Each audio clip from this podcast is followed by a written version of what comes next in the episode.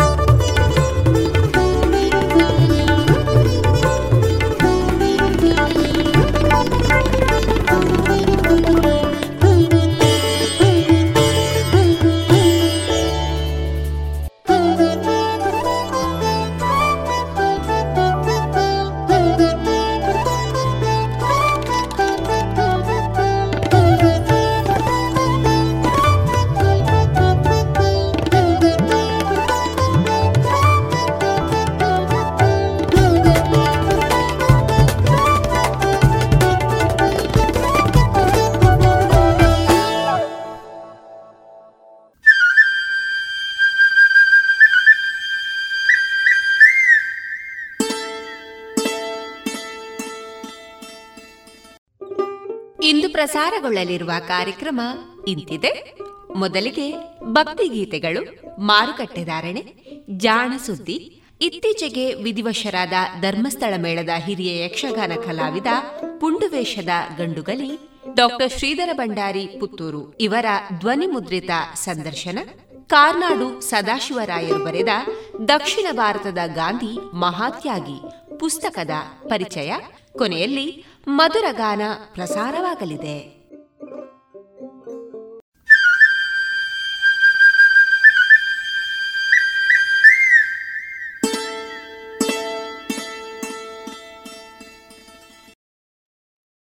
ಇದೀಗ ಮೊದಲಿಗೆ ಭಕ್ತಿಗೀತೆಗಳನ್ನ ಕೇಳೋಣ.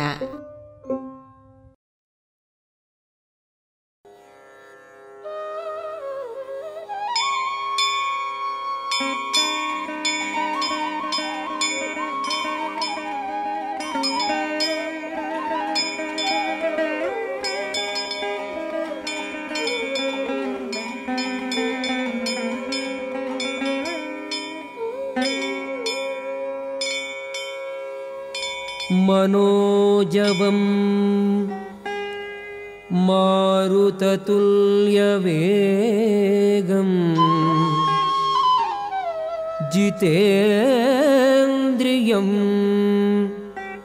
बुद्धिमतां वरिष्ठम्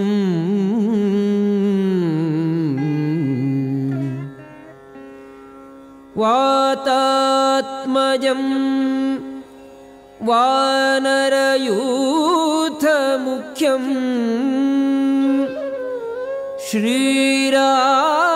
श्रीरामदूतम् शिरसा नमामि। श्रीरामदूतं शिरसा नमामि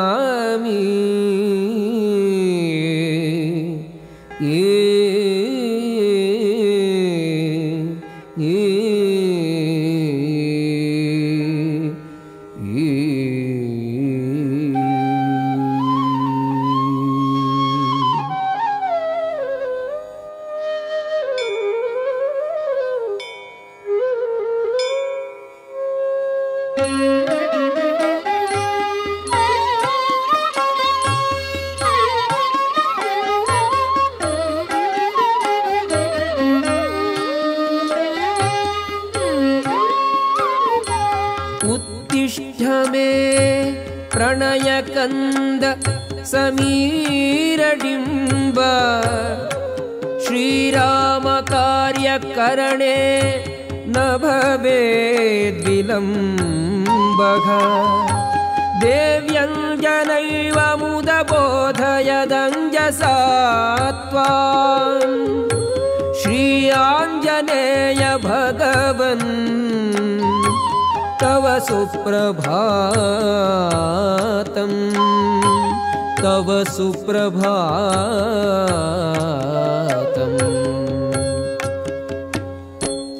कर्तव्य एष शतयोजनवार्थिरङ्ग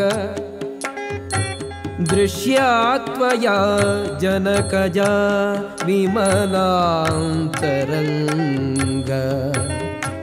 देव्यञ्जनैव मुदबोधयदञ्जसा त्वा श्री आञ्जनेय भगवन् तव सुप्रभातम् तव सुप्रभातम्।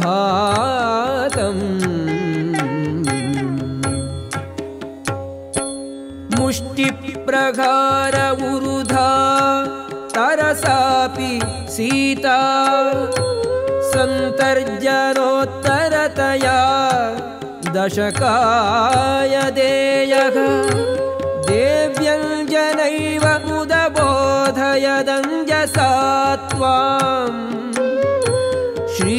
आञ्जनेय भगवन् तव सुप्रभातम् तव सुप्रभातम्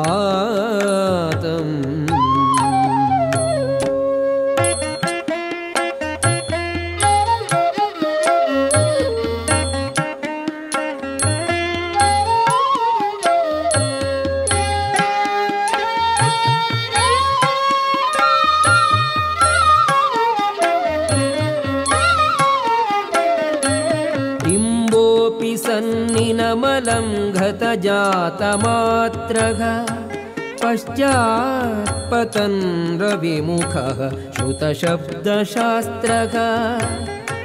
चित्रो भवान् परमभागवतप्रबर्हः। श्री आञ्जनेय भगवन्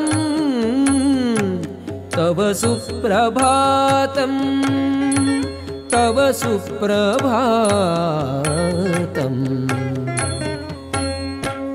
जानासि शब्दमखिलं नवशब्दशास्त्रम् सत्सूत्रवृत्ति च ससङ्ग्रहकं महार्थम्। ब्रह्मा भविष्यसि रघुत्तमसम्प्रसादात् श्री आञ्जनेय भगवन्।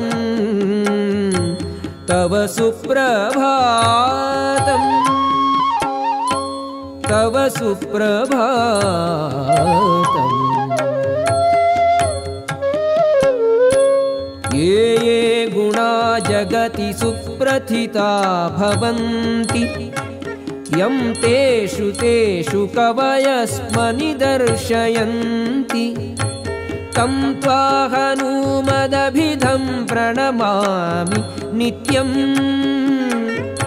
श्री आञ्जनेय भगवन् तव सुप्रभातम्। तव सुप्रभातम्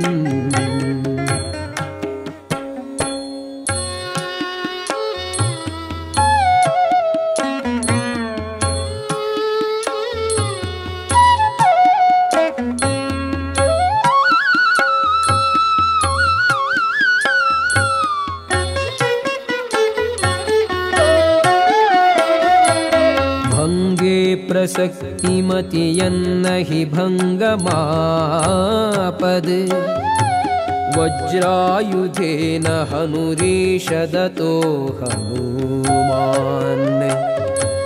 इत्याह वज्रधर एव हि तत्प्रहर्ता। श्री आञ्जनेय भगवन्। तव सुप्रभातम् तव सुप्रभातम्। मत्यापि हन्वभिधया हनुमान्मतो नघ। मत्योपलक्षितसमस्तमहागुणार्णघ। नेन्द्रायुधार्जितहनुत्वत इत्यवेमघ श्री आञ्जनेय भगवन्। तव सुप्रभातम् तव सुप्रभातम्। मत्या च हन्वभिधया हनुमान्मतस्ते रामान्तिके रमणजन्यसुखानुभूते नेन्द्रायुधार्दितहनुत्वत इत्यवेमः श्री आञ्जनेय भगवन्। तव सुप्रभातम्। तव सुप्रभातम्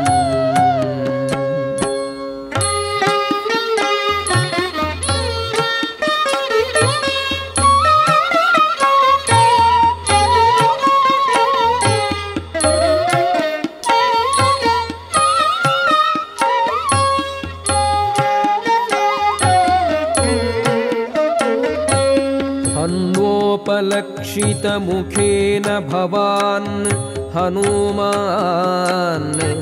सीतापतेर्विजनगोष्ठ्युचितेन धीमन्। नेन्द्रायुधार्जितहनुत्वत इत्यवेमः श्री आञ्जनेय भगवन्। तव सुप्रभातम् तव सुप्रभातम्।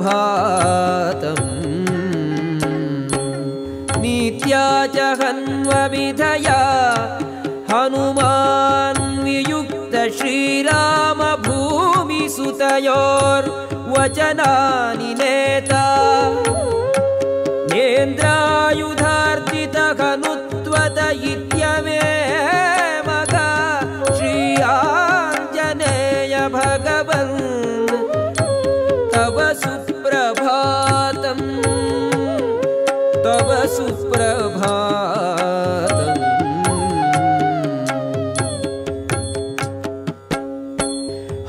च कन्वभिधया हनुमान् समन्तात्।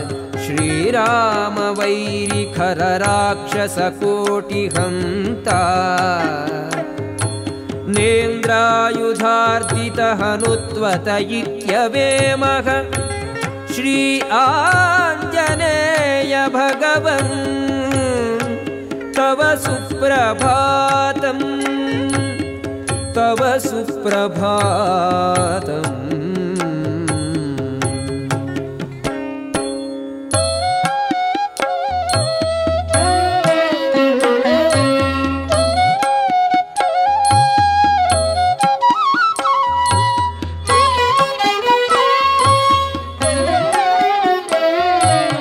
यस्तीर्थविघ्नहतितोषिततापसेभ्यः विष्णोरनन्तरगुणाधिकपुत्ररत्नम्। वौरेस्य केसरिकपेरसि पुत्ररत्नम् श्री आञ्जनेय भगवन् तव सुप्रभातम्। तव सुप्रभातम् माधुर्यवीर्यबलशौर्यमुखैर्गुणैः स्वैः सर्वज्ञता चतुरतातिसमर्थताद्यैः कोन्वस्ति ते हनुमतः सदृशस्त्रिलोक्याम् श्री आञ्जनेय भगवन् तव सुप्रभातम् तव सुप्रभातम्।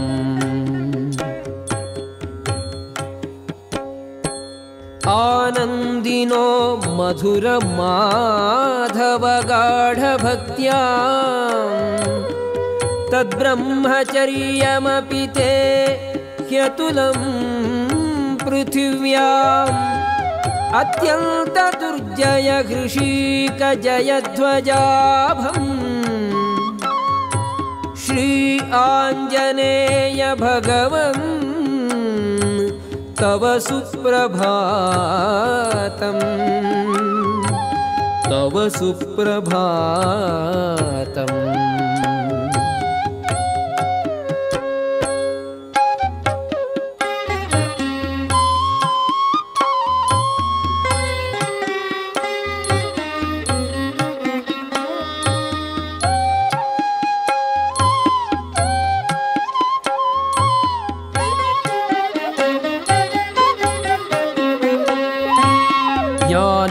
समो न तव कोऽपि नरो विरागे। भक्तौ धृतिस्थितिबलेषु मतौ न योगे। सर्वज्ञ सर्वगुणपूर्ण न बुद्धिभाग्ये। श्री आञ्जनेय भगवन् तव सुप्रभातम्। तव सुप्रभातम्। कृत्वापि कार्यशतमुत्तममग्रगण्यम्। निष्टं त्वया हि रमणीधरणी हिरण्यम् रामे स्पृगा निरुपधिस्तव नह्य रामे श्री आञ्जनेय भगवन् तव सुप्रभातम् तव सुप्रभातम्। रामं निशाचरविनाशकरं सरामम् पट्टाभिषिक्तमभिनन्द्य च सार्वभौमम्। अद्यापि किं पुरुषगो भजसे विरामम् श्री आञ्जनेय भगवन् तव सुप्रभातम् तव सुप्रभातम्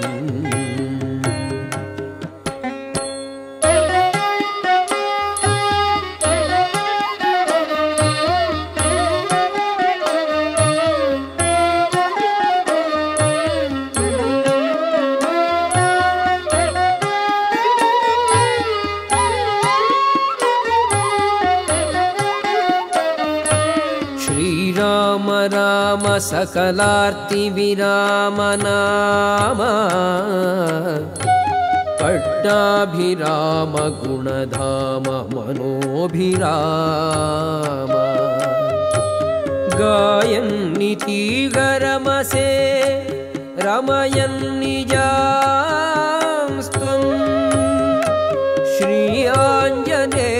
भगव सुप्रभातम्। तव सुप्रभातम्।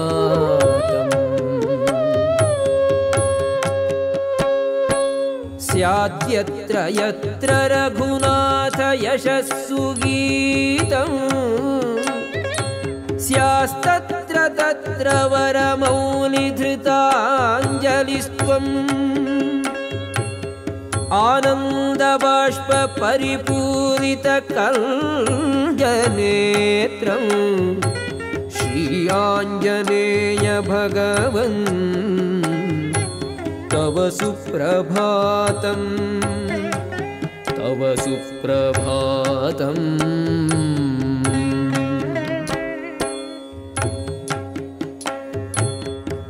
बुद्धिं बलं दिशसि धैर्यमनामयत्वम् निर्भीतताम् अजडतां यश आड्यवात्वम् स्मृत्यैव रामशरणस्य न चित्रमेतत्। श्री आञ्जनेय भगवन् तव सुप्रभातम्। तव सुप्रभातम्। युद्धेऽर्जुनध्वजगतोऽत्युरुहुङ्कृतेन प्राणेश्च पाण्डवजयं कुरु भीषणेन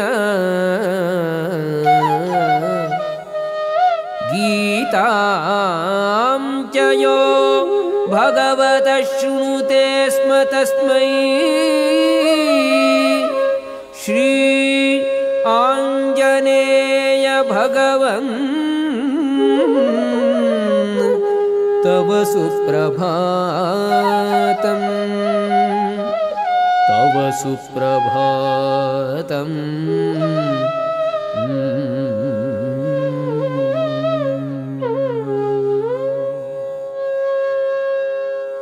गोष्पदीकृतवारीशे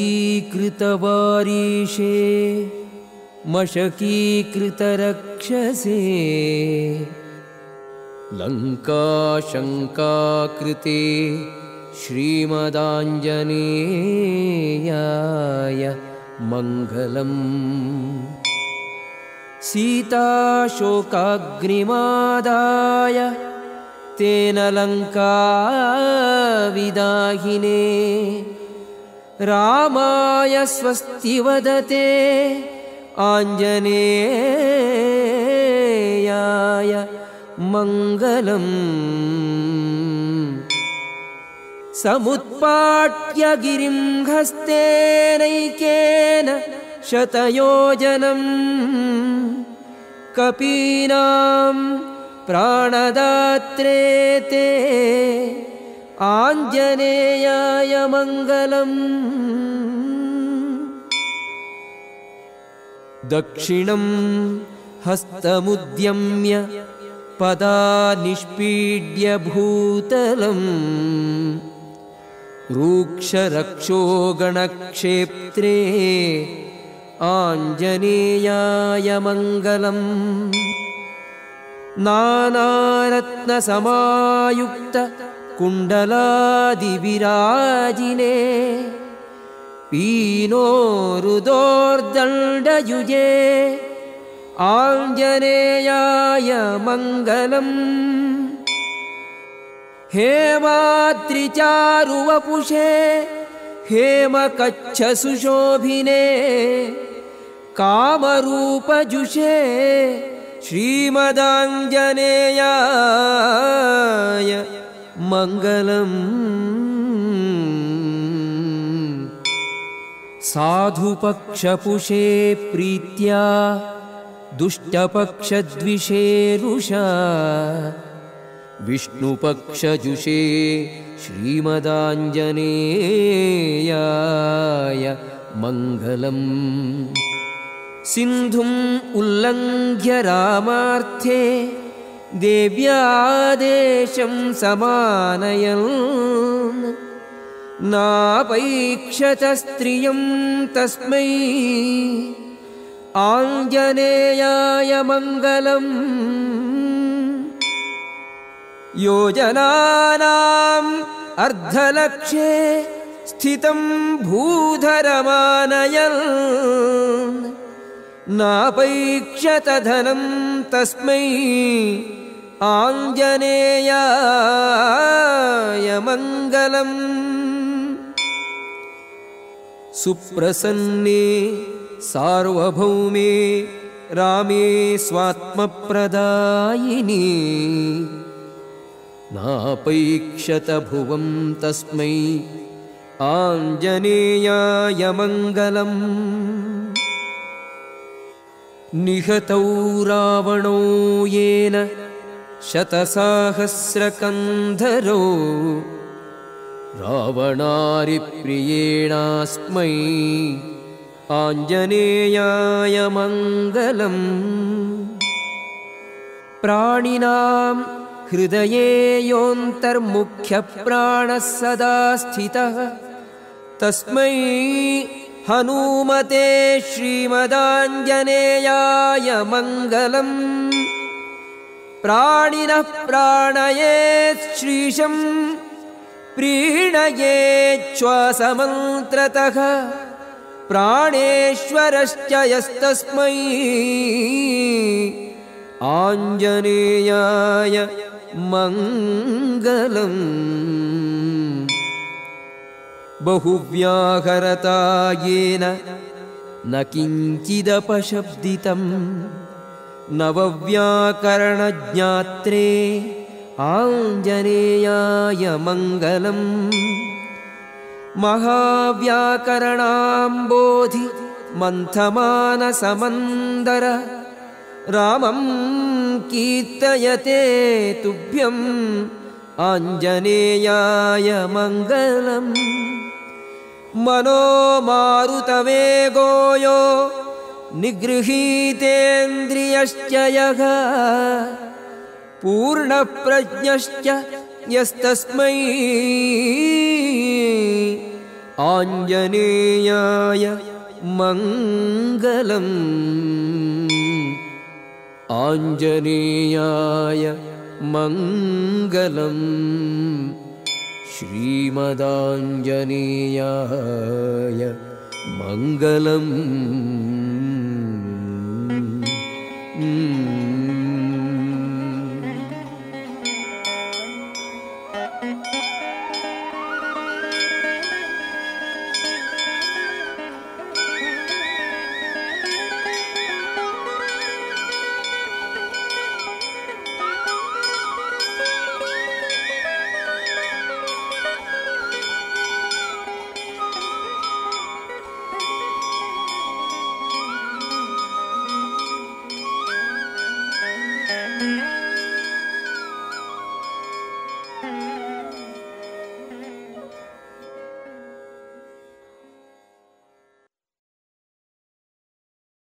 ಇದುವರೆಗೆ ಭಕ್ತಿ ಗೀತೆಗಳನ್ನ ಕೇಳಿದಿರಿ.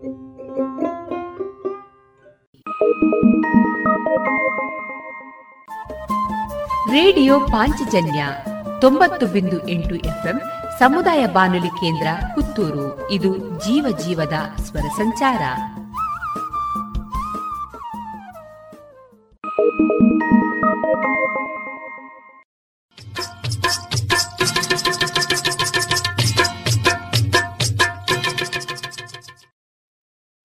ಮಾರುಕಟ್ಟೆ ಧಾರಣೆ ಇಂತಿದೆ. ಹೊಸ ಅಡಿಕೆ ಮುನ್ನೂರರಿಂದ ನಾಲ್ಕುನೂರ ಐದು, ಹಳೆ ಅಡಿಕೆ ಮುನ್ನೂರ ಐದರಿಂದ ಐನೂರ ಐದು, ಡಬಲ್ ಚೋಲ್ ಮುನ್ನೂರ ಐದರಿಂದ ಐನೂರ ಐದು, ಹಳೆ ಪಟೋರ ಮುನ್ನೂರರಿಂದ ಮುನ್ನೂರ ನಲವತ್ತು, ಹೊಸ ಪಟೋರ ಇನ್ನೂರ ಎಂಬತ್ತರಿಂದ ಮುನ್ನೂರ ಮೂವತ್ತ ಐದು, ಹಳೆ ಉಳ್ಳಿಗಡ್ಡೆ ಮತ್ತು ಹೊಸ ಉಳ್ಳಿಗಡ್ಡೆ ನೂರ ಹತ್ತರಿಂದ ಇನ್ನೂರ ಮೂವತ್ತ ಐದು, ಹಳೆ ಕರಿಗೋಟು ಮತ್ತು ಹೊಸ ಕರಿಗೋಟು ನೂರ ಹತ್ತರಿಂದ ಇನ್ನೂರ ಮೂವತ್ತ ಐದು ಕೊಕ್ಕೋ ಧಾರಣೆ, ಹಸಿ ಕೊಕ್ಕೋ ಐವತ್ತ ಏಳರಿಂದ ಅರವತ್ತ ಎರಡು ಒಣಕೊಕ್ಕೋ ನೂರ ಅರವತ್ತ ಐದರಿಂದ ನೂರ ಎಂಬತ್ತ ಮೂರು ಕಾಳುಮೆಣಸು ಇನ್ನೂರ ಐವತ್ತರಿಂದ ಮುನ್ನೂರ ಮೂವತ್ತ ಐದು ರಬ್ಬರ್ ಧಾರಣೆ, ಗ್ರೇಡ್ ನೂರ ಐವತ್ತ ಎಂಟು ರೂಪಾಯಿ ಐವತ್ತು ಪೈಸೆ, ಲಾಟ್ ನೂರ ನಲವತ್ತ ಎರಡು ರೂಪಾಯಿ, ಸ್ಕ್ರ್ಯಾಪ್ ಒಂದು ತೊಂಬತ್ತೊಂಬತ್ತು ರೂಪಾಯಿ, ಸ್ಕ್ರ್ಯಾಪ್ ಎರಡು ತೊಂಬತ್ತೊಂದು ರೂಪಾಯಿ.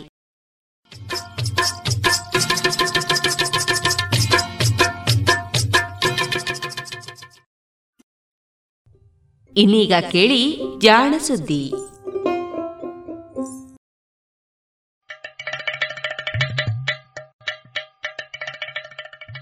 ಕೇಳು ಕೇಳು ಕೇಳು ಜಾಣ ಜಾಣ ಸುದ್ದಿಯ ಕೇಳು ಕೇಳು ಕೇಳು ಜಾಣ.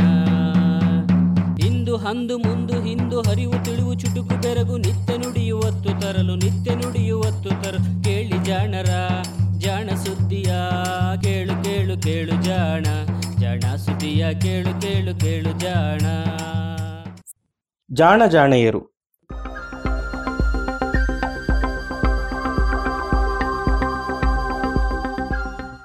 ವಿಕ್ಷಿಪ್ತ ಉದ್ಯಮಿ.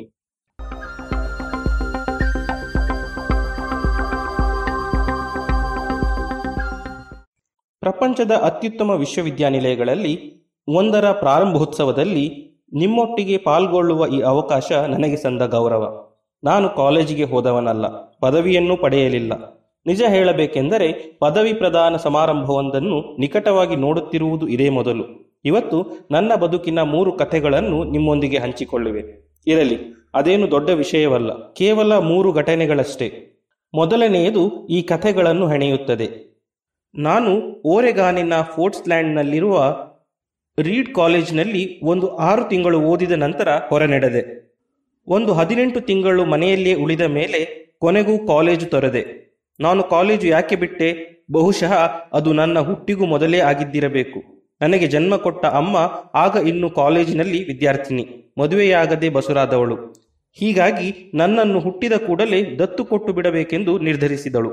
ಆದರೆ ನನ್ನನ್ನು ಪದವೀಧರ ತಂದೆ ತಾಯಿಯಂದರಿಗೆ ದತ್ತು ಕೊಡಬೇಕೆಂದು ಗಟ್ಟಿಯಾಗಿ ತೀರ್ಮಾನಿಸಿದ್ದಳು. ಹೀಗೆ ನಾನು ಹುಟ್ಟಿದ ಕೂಡಲೇ ನನ್ನನ್ನು ಒಬ್ಬ ವಕೀಲ ಮತ್ತು ಅವನ ಹೆಂಡತಿ ದತ್ತು ತೆಗೆದುಕೊಳ್ಳಲು ಎಲ್ಲ ಸಿದ್ಧತೆಯೂ ನಡೆದಿತ್ತು. ಆದರೆ ನಾನು ಇನ್ನೇನು ಹುಟ್ಟಬೇಕೆನ್ನುವಷ್ಟರಲ್ಲಿ ಅವರು ಹೆಣ್ಣು ಮಗುವೇ ಬೇಕು ಎಂದು ತೀರ್ಮಾನಿಸಿಬಿಟ್ಟಿದ್ದರು. ಹೀಗಾಗಿ ದತ್ತು ತೆಗೆದುಕೊಳ್ಳಬೇಕೆಂದವರ ಪಟ್ಟಿಯಲ್ಲಿ ನಾನು ತಿದ್ದ ನನ್ನ ಸಾಕು ತಾಯಿ ತಂದೆಯರಿಗೆ ಒಂದು ರಾತ್ರಿ ಇದ್ದಕ್ಕಿದ್ದ ಹಾಗೆ ಒಂದು ಗಂಡು ಮಗು ಹುಟ್ಟಿದೆ, ನಿಮಗೆ ಬೇಕೇ ಎಂದು ಕರೆ ಹೋಯಿತು. ಹೌದು ಎಂದರು ಅವರು. ನನ್ನ ಜನ್ಮದಾತೆಗೆ ನನ್ನ ಸಾಕು ತಾಯಿ ಕಾಲೇಜು ಸೇರಿದ್ದರೂ ಪದವೀಧರಳಲ್ಲವೆಂದು, ಸಾಕು ತಂದೆ ಹೈಸ್ಕೂಲ್ ಮೆಟ್ಟಿಲ್ ಹತ್ತಿರಲಿಲ್ಲವೆಂದು ಆಮೇಲೆ ತಿಳಿಯಿತು. ಹೀಗಾಗಿ ಅವಳು ದತ್ತು ಪತ್ರಗಳಿಗೆ ಸಹಿ ಹಾಕಲು ನಿರಾಕರಿಸಿದಳು. ಆದರೆ ಕೆಲವು ತಿಂಗಳು ಕಳೆದ ಮೇಲೆ ನನ್ನ ಸಾಕು ತಂದೆ ತಾಯಿಯಂದಿರು ನನ್ನನ್ನು ಪದವೀಧರರನ್ನಾಗಿಸುತ್ತೇವೆ ಎಂದು ಭರವಸೆ ಕೊಟ್ಟ ಮೇಲೆ ಸಹಿ ಹಾಕಿದಳು. ಅದಾದ ಹದಿನೇಳು ವರ್ಷಗಳ ನಂತರ ನಾನು ಕಾಲೇಜು ಸೇರಿದೆ. ಆದರೆ ಪೆದ್ದು ಪೆದ್ದಾಗಿ ಸ್ಟಾನ್ಫೋರ್ಡ್ ಕಾಲೇಜಿನಷ್ಟೇ ದುಬಾರಿ ಕಾಲೇಜನ್ನು ಸೇರಿದೆ. ಕೂಲಿ ಕೆಲಸ ಮಾಡುತ್ತಿದ್ದ ನನ್ನ ಅಪ್ಪ ಅಮ್ಮಂದಿರ ಸಂಪಾದನೆಯೆಲ್ಲವೂ ಕಾಲೇಜಿಗೆ ಫೀಸು ಕಟ್ಟುವುದಕ್ಕೆ ಖರ್ಚಾಗುತ್ತಿತ್ತು. ಹೀಗೆ ಆರು ತಿಂಗಳು ಕಳೆದ ಮೇಲೆ ಇದರಿಂದೇನು ಪ್ರಯೋಜನವಿಲ್ಲವೆಂದು ಅರಿತೆ. ನನ್ನ ಬದುಕಿನಲ್ಲಿ ಏನನ್ನು ಸಾಧಿಸಬೇಕೆಂದು ನನಗೆ ತಿಳಿಯಲಿಲ್ಲ. ಕಾಲೇಜಿನ ಓದು ಅದನ್ನು ನನಗೆ ತಿಳಿಸುತ್ತದೆ ಎನ್ನುವ ಭರವಸೆಯೂ ಇರಲಿಲ್ಲ.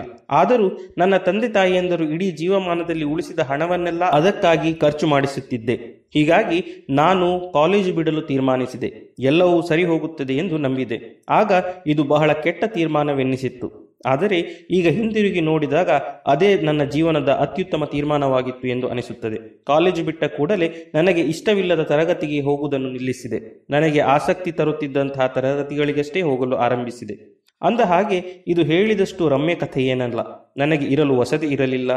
ಹೀಗಾಗಿ ನನ್ನ ಗೆಳೆಯರ ಕೋಣೆಯಲ್ಲಿ ನೆಲದಲ್ಲಿಯೇ ಮಲಗುತ್ತಿದ್ದೆ. ಊಟ ಕೊಳ್ಳಲು ಬೇಕಾದ ಐದು ಸೆಂಟಿಗಾಗಿ ಖಾಲಿ ಬಾಟಲಿಗಳನ್ನು ಮಾರುತ್ತಿದ್ದೆ. ಪ್ರತಿ ಭಾನುವಾರ ಏಳು ಮೈಲಿ ದೂರದಲ್ಲಿದ್ದ ಪಟ್ಟಣಕ್ಕೆ ನಡೆದುಕೊಂಡು ಹೋಗುತ್ತಿದ್ದೆ. ಅಲ್ಲಿನ ಹರೇ ಕೃಷ್ಣ ದೇವಸ್ಥಾನದಲ್ಲಿ ಕೊಡುವ ರುಚಿಯಾದ ಪ್ರಸಾದದಿಂದಾಗಿ ವಾರಕ್ಕೊಮ್ಮೆಯಾದರೂ ಹೊಟ್ಟೆ ತುಂಬಾ ತಿನ್ನುತ್ತಿದ್ದೆ. ನನ್ನ ಆಸಕ್ತಿ ಕುತೂಹಲಗಳನ್ನೇ ಅನುಸರಿಸಿ ಹೋದ ನನಗೆ ಸಿಕ್ಕವುಗಳೇ ಮುಂದೆ ಅಮೂಲ್ಯ ಎನಿಸಿದವು. ಹೀಗೆ ತಾನು ಬೆಳೆದು ಬಂದ ಕಥೆಯನ್ನು ಹೇಳಿದ್ದು ಕಳೆದ ಶತಮಾನದಲ್ಲಿ ಅತ್ಯುತ್ತಮ ತಂತ್ರಜ್ಞಾನ ಸಂಸ್ಥೆಯೆಂದು ಅತಿ ವಿಶಿಷ್ಟ ಸಾಧನಗಳನ್ನು ತಯಾರಿಸುವ ಸಂಸ್ಥೆಯೆಂದು ನವಶೋಧ ಅರ್ಥಾತ್ ಇನೋವೇಷನ್ಗೆ ಮತ್ತೊಂದು ಹೆಸರು ಎಂದು ಖಾತಿ ಪಡೆದ ಆಪಲ್ ಕಂಪನಿಯ ಸಂಸ್ಥಾಪಕ, ತಂತ್ರಜ್ಞ ಸ್ಟೀವ್ ಜಾಬ್ಸ್ ಕಾಲೇಜು ಒಂದರ ವಿದ್ಯಾರ್ಥಿಗಳನ್ನು ಕುರಿತು ನುಡಿದ ಮಾತುಗಳಿವು.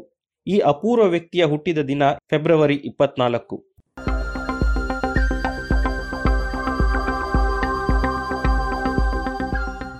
ಸ್ಟೀವ್ ಜಾಬ್ಸ್ ಅಥವಾ ಜಾಬ್ಸ್ ಎಂದೇ ಖ್ಯಾತಿ ಪಡೆದ ಸ್ಟೀವ್ ಪೌಲ್ ಜಾಬ್ಸ್ ಹುಟ್ಟಿದ್ದು ಅಮೆರಿಕದಲ್ಲಿ. ಬಹುಶಃ ಕಳೆದ ಶತಮಾನದಲ್ಲಿ ಬದುಕಿದ್ದ ಹಾಗೂ ಅತಿ ಹೆಚ್ಚು ಜೀವನ ಚರಿತ್ರೆಗಳಿಗೆ ಹೂರಣವಾದ ವ್ಯಕ್ತಿ ಅಂತಲೂ ಹೇಳಬಹುದು. ಈತನ ಬಗ್ಗೆ ಹೇಳುವುದೆಂದರೆ, ಹೊಟ್ಟೆ ತುಂಬಿದವರಿಗೆ ಮತ್ತೆ ಊಟ ಬಡಿಸಿದಂತೆ ಎಂತಲೇ ಅನಿಸಬಹುದು.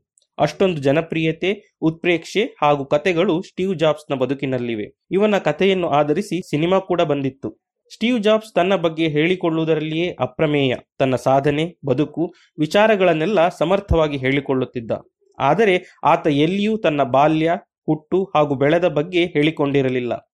ಈ ಭಾಷಣದಲ್ಲಿ ಆತ ಉಲ್ಲೇಖಿಸಿರುವ ಘಟನೆಗಳು ಬೇರೆ ಎಲ್ಲಿಯೂ ಇಲ್ಲ ಎನ್ನುತ್ತಾರೆ ಈತನ ಜೀವನ ಚರಿತ್ರೆಯನ್ನು ಬರೆದ ವಾಲ್ಟರ್ ಐಸಾಕ್ಸನ್.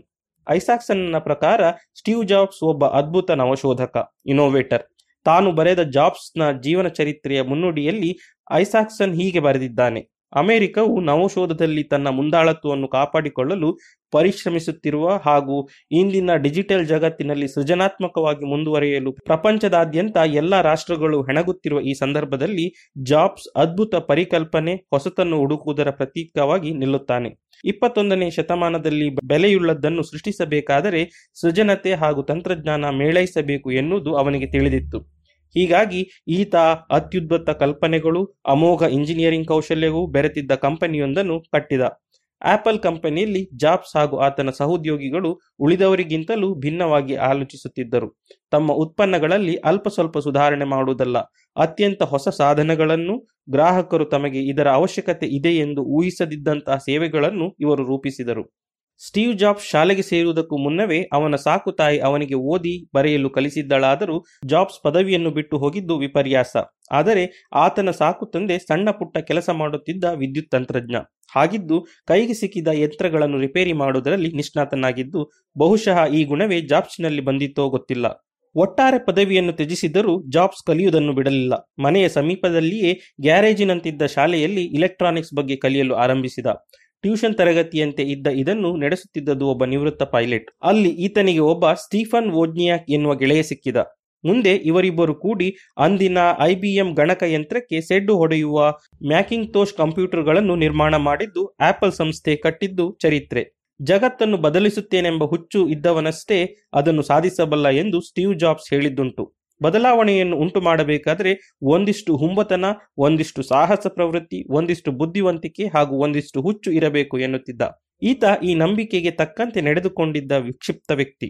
ಯಾರ ಅಧಿಕಾರವನ್ನೂ ಸಹಿಸದ ಸ್ವತಂತ್ರ ವ್ಯಕ್ತಿತ್ವವನ್ನು ಬಯಸುತ್ತಿದ್ದ ಈತ ಒಳ್ಳೆಯ ಬಾಸ್ ಆಗಿರಲಿಲ್ಲ ಎಂದು ಒಂದೆಡೆ ಐಸಾಕ್ಸನ್ ಬರೆದಿದ್ದಾರೆ.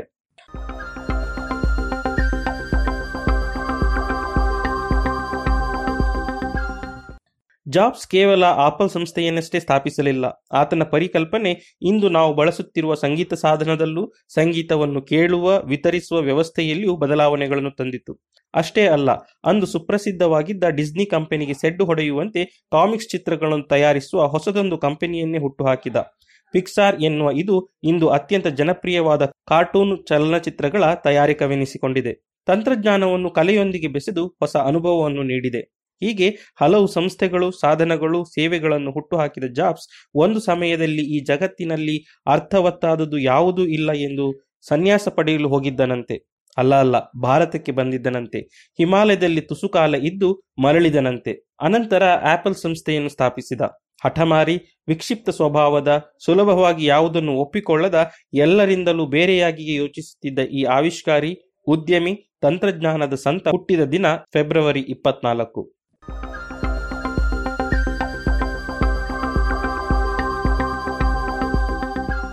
ಇದು ಇಂದಿನ ಜಾಣ ಜಾಣೆಯರು. ರಚನೆ ಕೊಳ್ಳೆಗಾಲ ಶರ್ಮಾ, ಜಾಣ ಧ್ವನಿ ಶರತ್ ಬಿಜೂರು.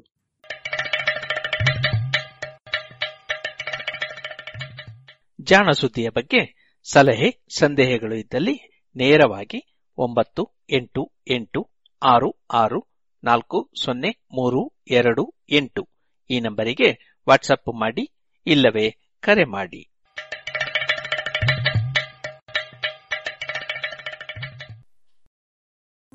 ಇದುವರೆಗೆ ಜಾಣ ಸುದ್ದಿ ಕೇಳಿದಿರಿ.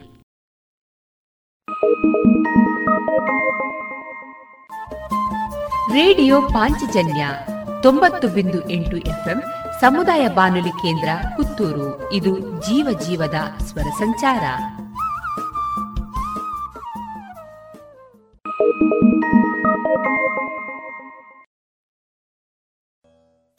SDP charitable trust register Puttur. ಇದರ ಪ್ರಾಯೋಜಕತ್ವದಲ್ಲಿ ಕಲೋಪಾಸನ ಎರಡು ಸಾವಿರದ ಇಪ್ಪತ್ತ ಒಂದು. ಸಾಂಸ್ಕೃತಿಕ ಕಲಾ ಸಂಭ್ರಮ. ಆತ್ಮೀಯರೇ, ಇಂದಿನಿಂದ ಪ್ರಾರಂಭಗೊಳ್ಳಲಿರುವ ಕಲೋಪಾಸನ ಎರಡು ಸಾವಿರದ ಇಪ್ಪತ್ತೊಂದು ಕಲಾ ಸಂಭ್ರಮವನ್ನ ದೀಪ ಬೆಳಗಿಸಿ ಉದ್ಘಾಟಿಸಲಿದ್ದಾರೆ ಮಾನ್ಯ ಶಾಸಕರು ಶ್ರೀಯುತ ಸಂಜೀವ ಮಠಂದೂರು.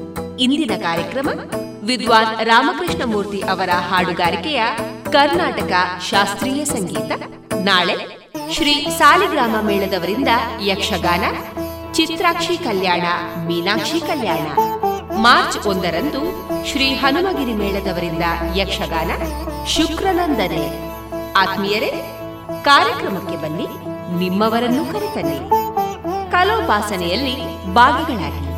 ನಿಮ್ಮೆಲ್ಲರನ್ನ ಆತ್ಮೀಯವಾಗಿ ಸ್ವಾಗತಿಸುತ್ತಿದ್ದಾರೆ ಶ್ರೀಮತಿ ರೂಪಲೇಖಾ ಮತ್ತು ಡಾಕ್ಟರ್ ಹರಿಕೃಷ್ಣ ಪಾಣಾಜೆ, ನಿರ್ದೇಶಕರು ಎಸ್ಡಿಪಿ ರೆಮೈಡಿಸ್ ಮತ್ತು ರಿಸರ್ಚ್ ಸೆಂಟರ್ ಪರ್ಲಡ್ಕ ಏನು ಚಂದ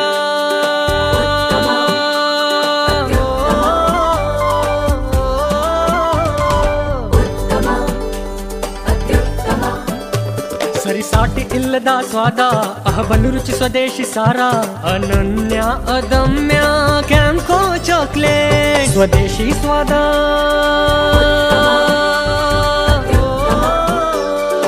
ಕ್ಯಾಂಕೋ ಸ್ವದೇಶಿ ಚಾಕ್ಲೇಟ್ಸ್. ಅತ್ಯುತ್ತಮ.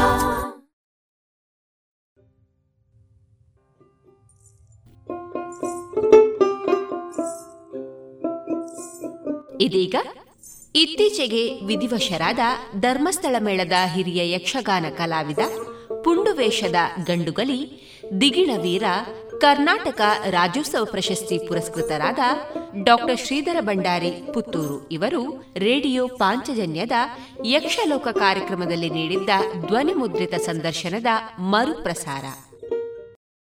ಪುತ್ತೂರು ಶ್ರೀಧರ ಭಂಡಾರಿ ಅಂದಾಗ ನೆನಪಾಗುವುದು ಅವರ ಅಭಿಮನ್ಯು, ಭಾರ್ಗವ ಬಬ್ರುವಾನ ಮೊದಲಾದ ಪಾತ್ರಗಳು. ಪುರಾಣದ ಅಭಿಮನ್ಯುವನ್ನು ರಂಗದಲ್ಲಿ ಜ್ಞಾಪಿಸಿಕೊಂಡರೆ ಭಂಡಾರಿಗಳು ನೆನಪಾಗದೇ ಇರುವುದು ಕಷ್ಟ.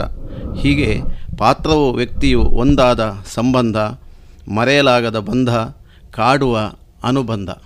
ಇಂತಹ ಮೇರು ವ್ಯಕ್ತಿತ್ವವುಳ್ಳ ಕಲಾವಿದ, ಪುತ್ತೂರು ಶ್ರೀಧರ ಭಂಡಾರಿ ಇಂದು ನಮ್ಮ ಜೊತೆ ಯಕ್ಷಗಾನದ ಮಾತುಕತೆಗಾಗಿ ಆಗಮಿಸಿದ್ದಾರೆ. ಶ್ರೀಧರ ಭಂಡಾರಿಗಳೇ, ತಮಗೆ ಎಲ್ಲ ಶ್ರೋತೃಗಳ ಪರವಾಗಿ ನಮಸ್ಕಾರಗಳನ್ನು ಸಲ್ಲಿಸ್ತಾ ಇದ್ದೇನೆ. ನಮಸ್ಕಾರ. ತಮ್ಮ ತಂದೆಯವರು ಪುತ್ತೂರು ಶೀನಪ್ಪ ಭಂಡಾರಿಗಳು. ಹೌದು.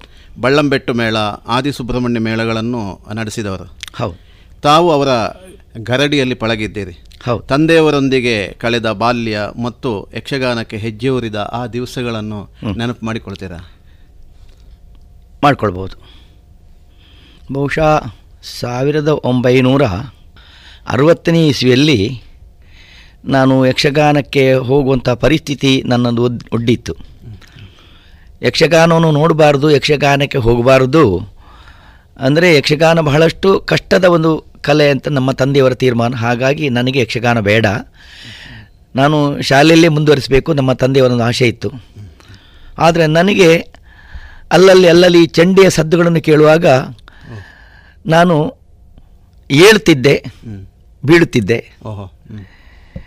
ಆ ಸಂದರ್ಭದಲ್ಲಿ ನನ್ನ ಈ ಹಠವನ್ನು ನೋಡಿದ ನನ್ನ ತಂದೆಯವರು ಶ್ರೀತರಾದ ಕುದುಕಾಡಿ ವಿಶ್ವನಾಥ ಮಾಸ್ಟ್ರು ಭರತನಾಟ್ಯದ ಆ, ವಿದುಷಿ ಆಗಿದ್ದಾರೆ ಅವರು.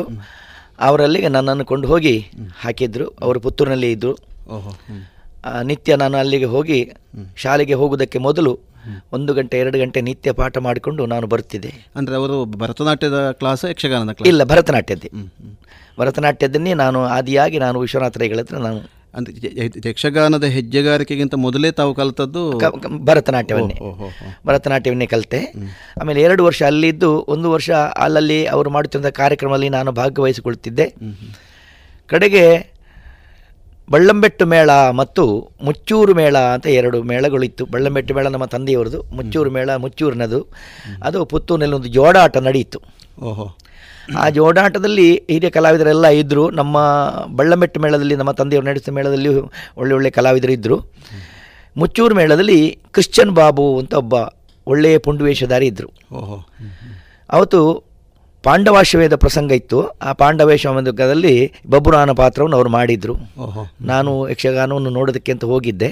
ಆವಾಗ ಮೇಲೆ ಡೇರೆ ಏನಿರಲಿಲ್ಲ ಸುತ್ತು ಮಾತ್ರ ಕಟ್ಟಿಕೊಂಡು ಟಿಕೆಟ್ ನಾಟವೇ ಆಗ್ತಿತ್ತು. ನಾನು ನೆಲದಲ್ಲಿ ಕೂತ್ಕೊಂಡಿದ್ದೆ. ಇವನ ಬಬ್ರುವಾನ ಪ್ರವೇಶ ಆಯಿತು.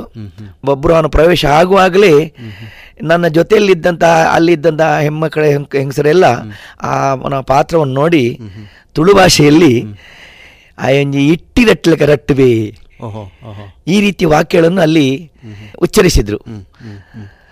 ನನ್ನನ್ನು ಹುರಿದುಂಬಿಸಿತು. ನಾನು ಯಾಕೆ ಹಾಗೆ ಆ ಕಲಾವಿದ ಆಗಬಾರ್ದು? ನಾನು ಯಾಕೆ ಹಾಗೆ ಹಾರಬಾರ್ದು? ಕುಣಿಬಾರದು ಅಂತ ನನಗೊಂದು ಆ ಗಳಿಗೆಯಿಂದ ನನಗೆ ಆಸೆ ಹುಟ್ಟಿತು. ಬಹುಶಃ ಕ್ರಿಶ್ಚಿಯನ್ ಬಾಬು ಅವರಲ್ಲಿದ್ದಂತಹ ಯಾವ ಪುಂಡುವೇಷದ ಆ ಓಘ ಇತ್ತು.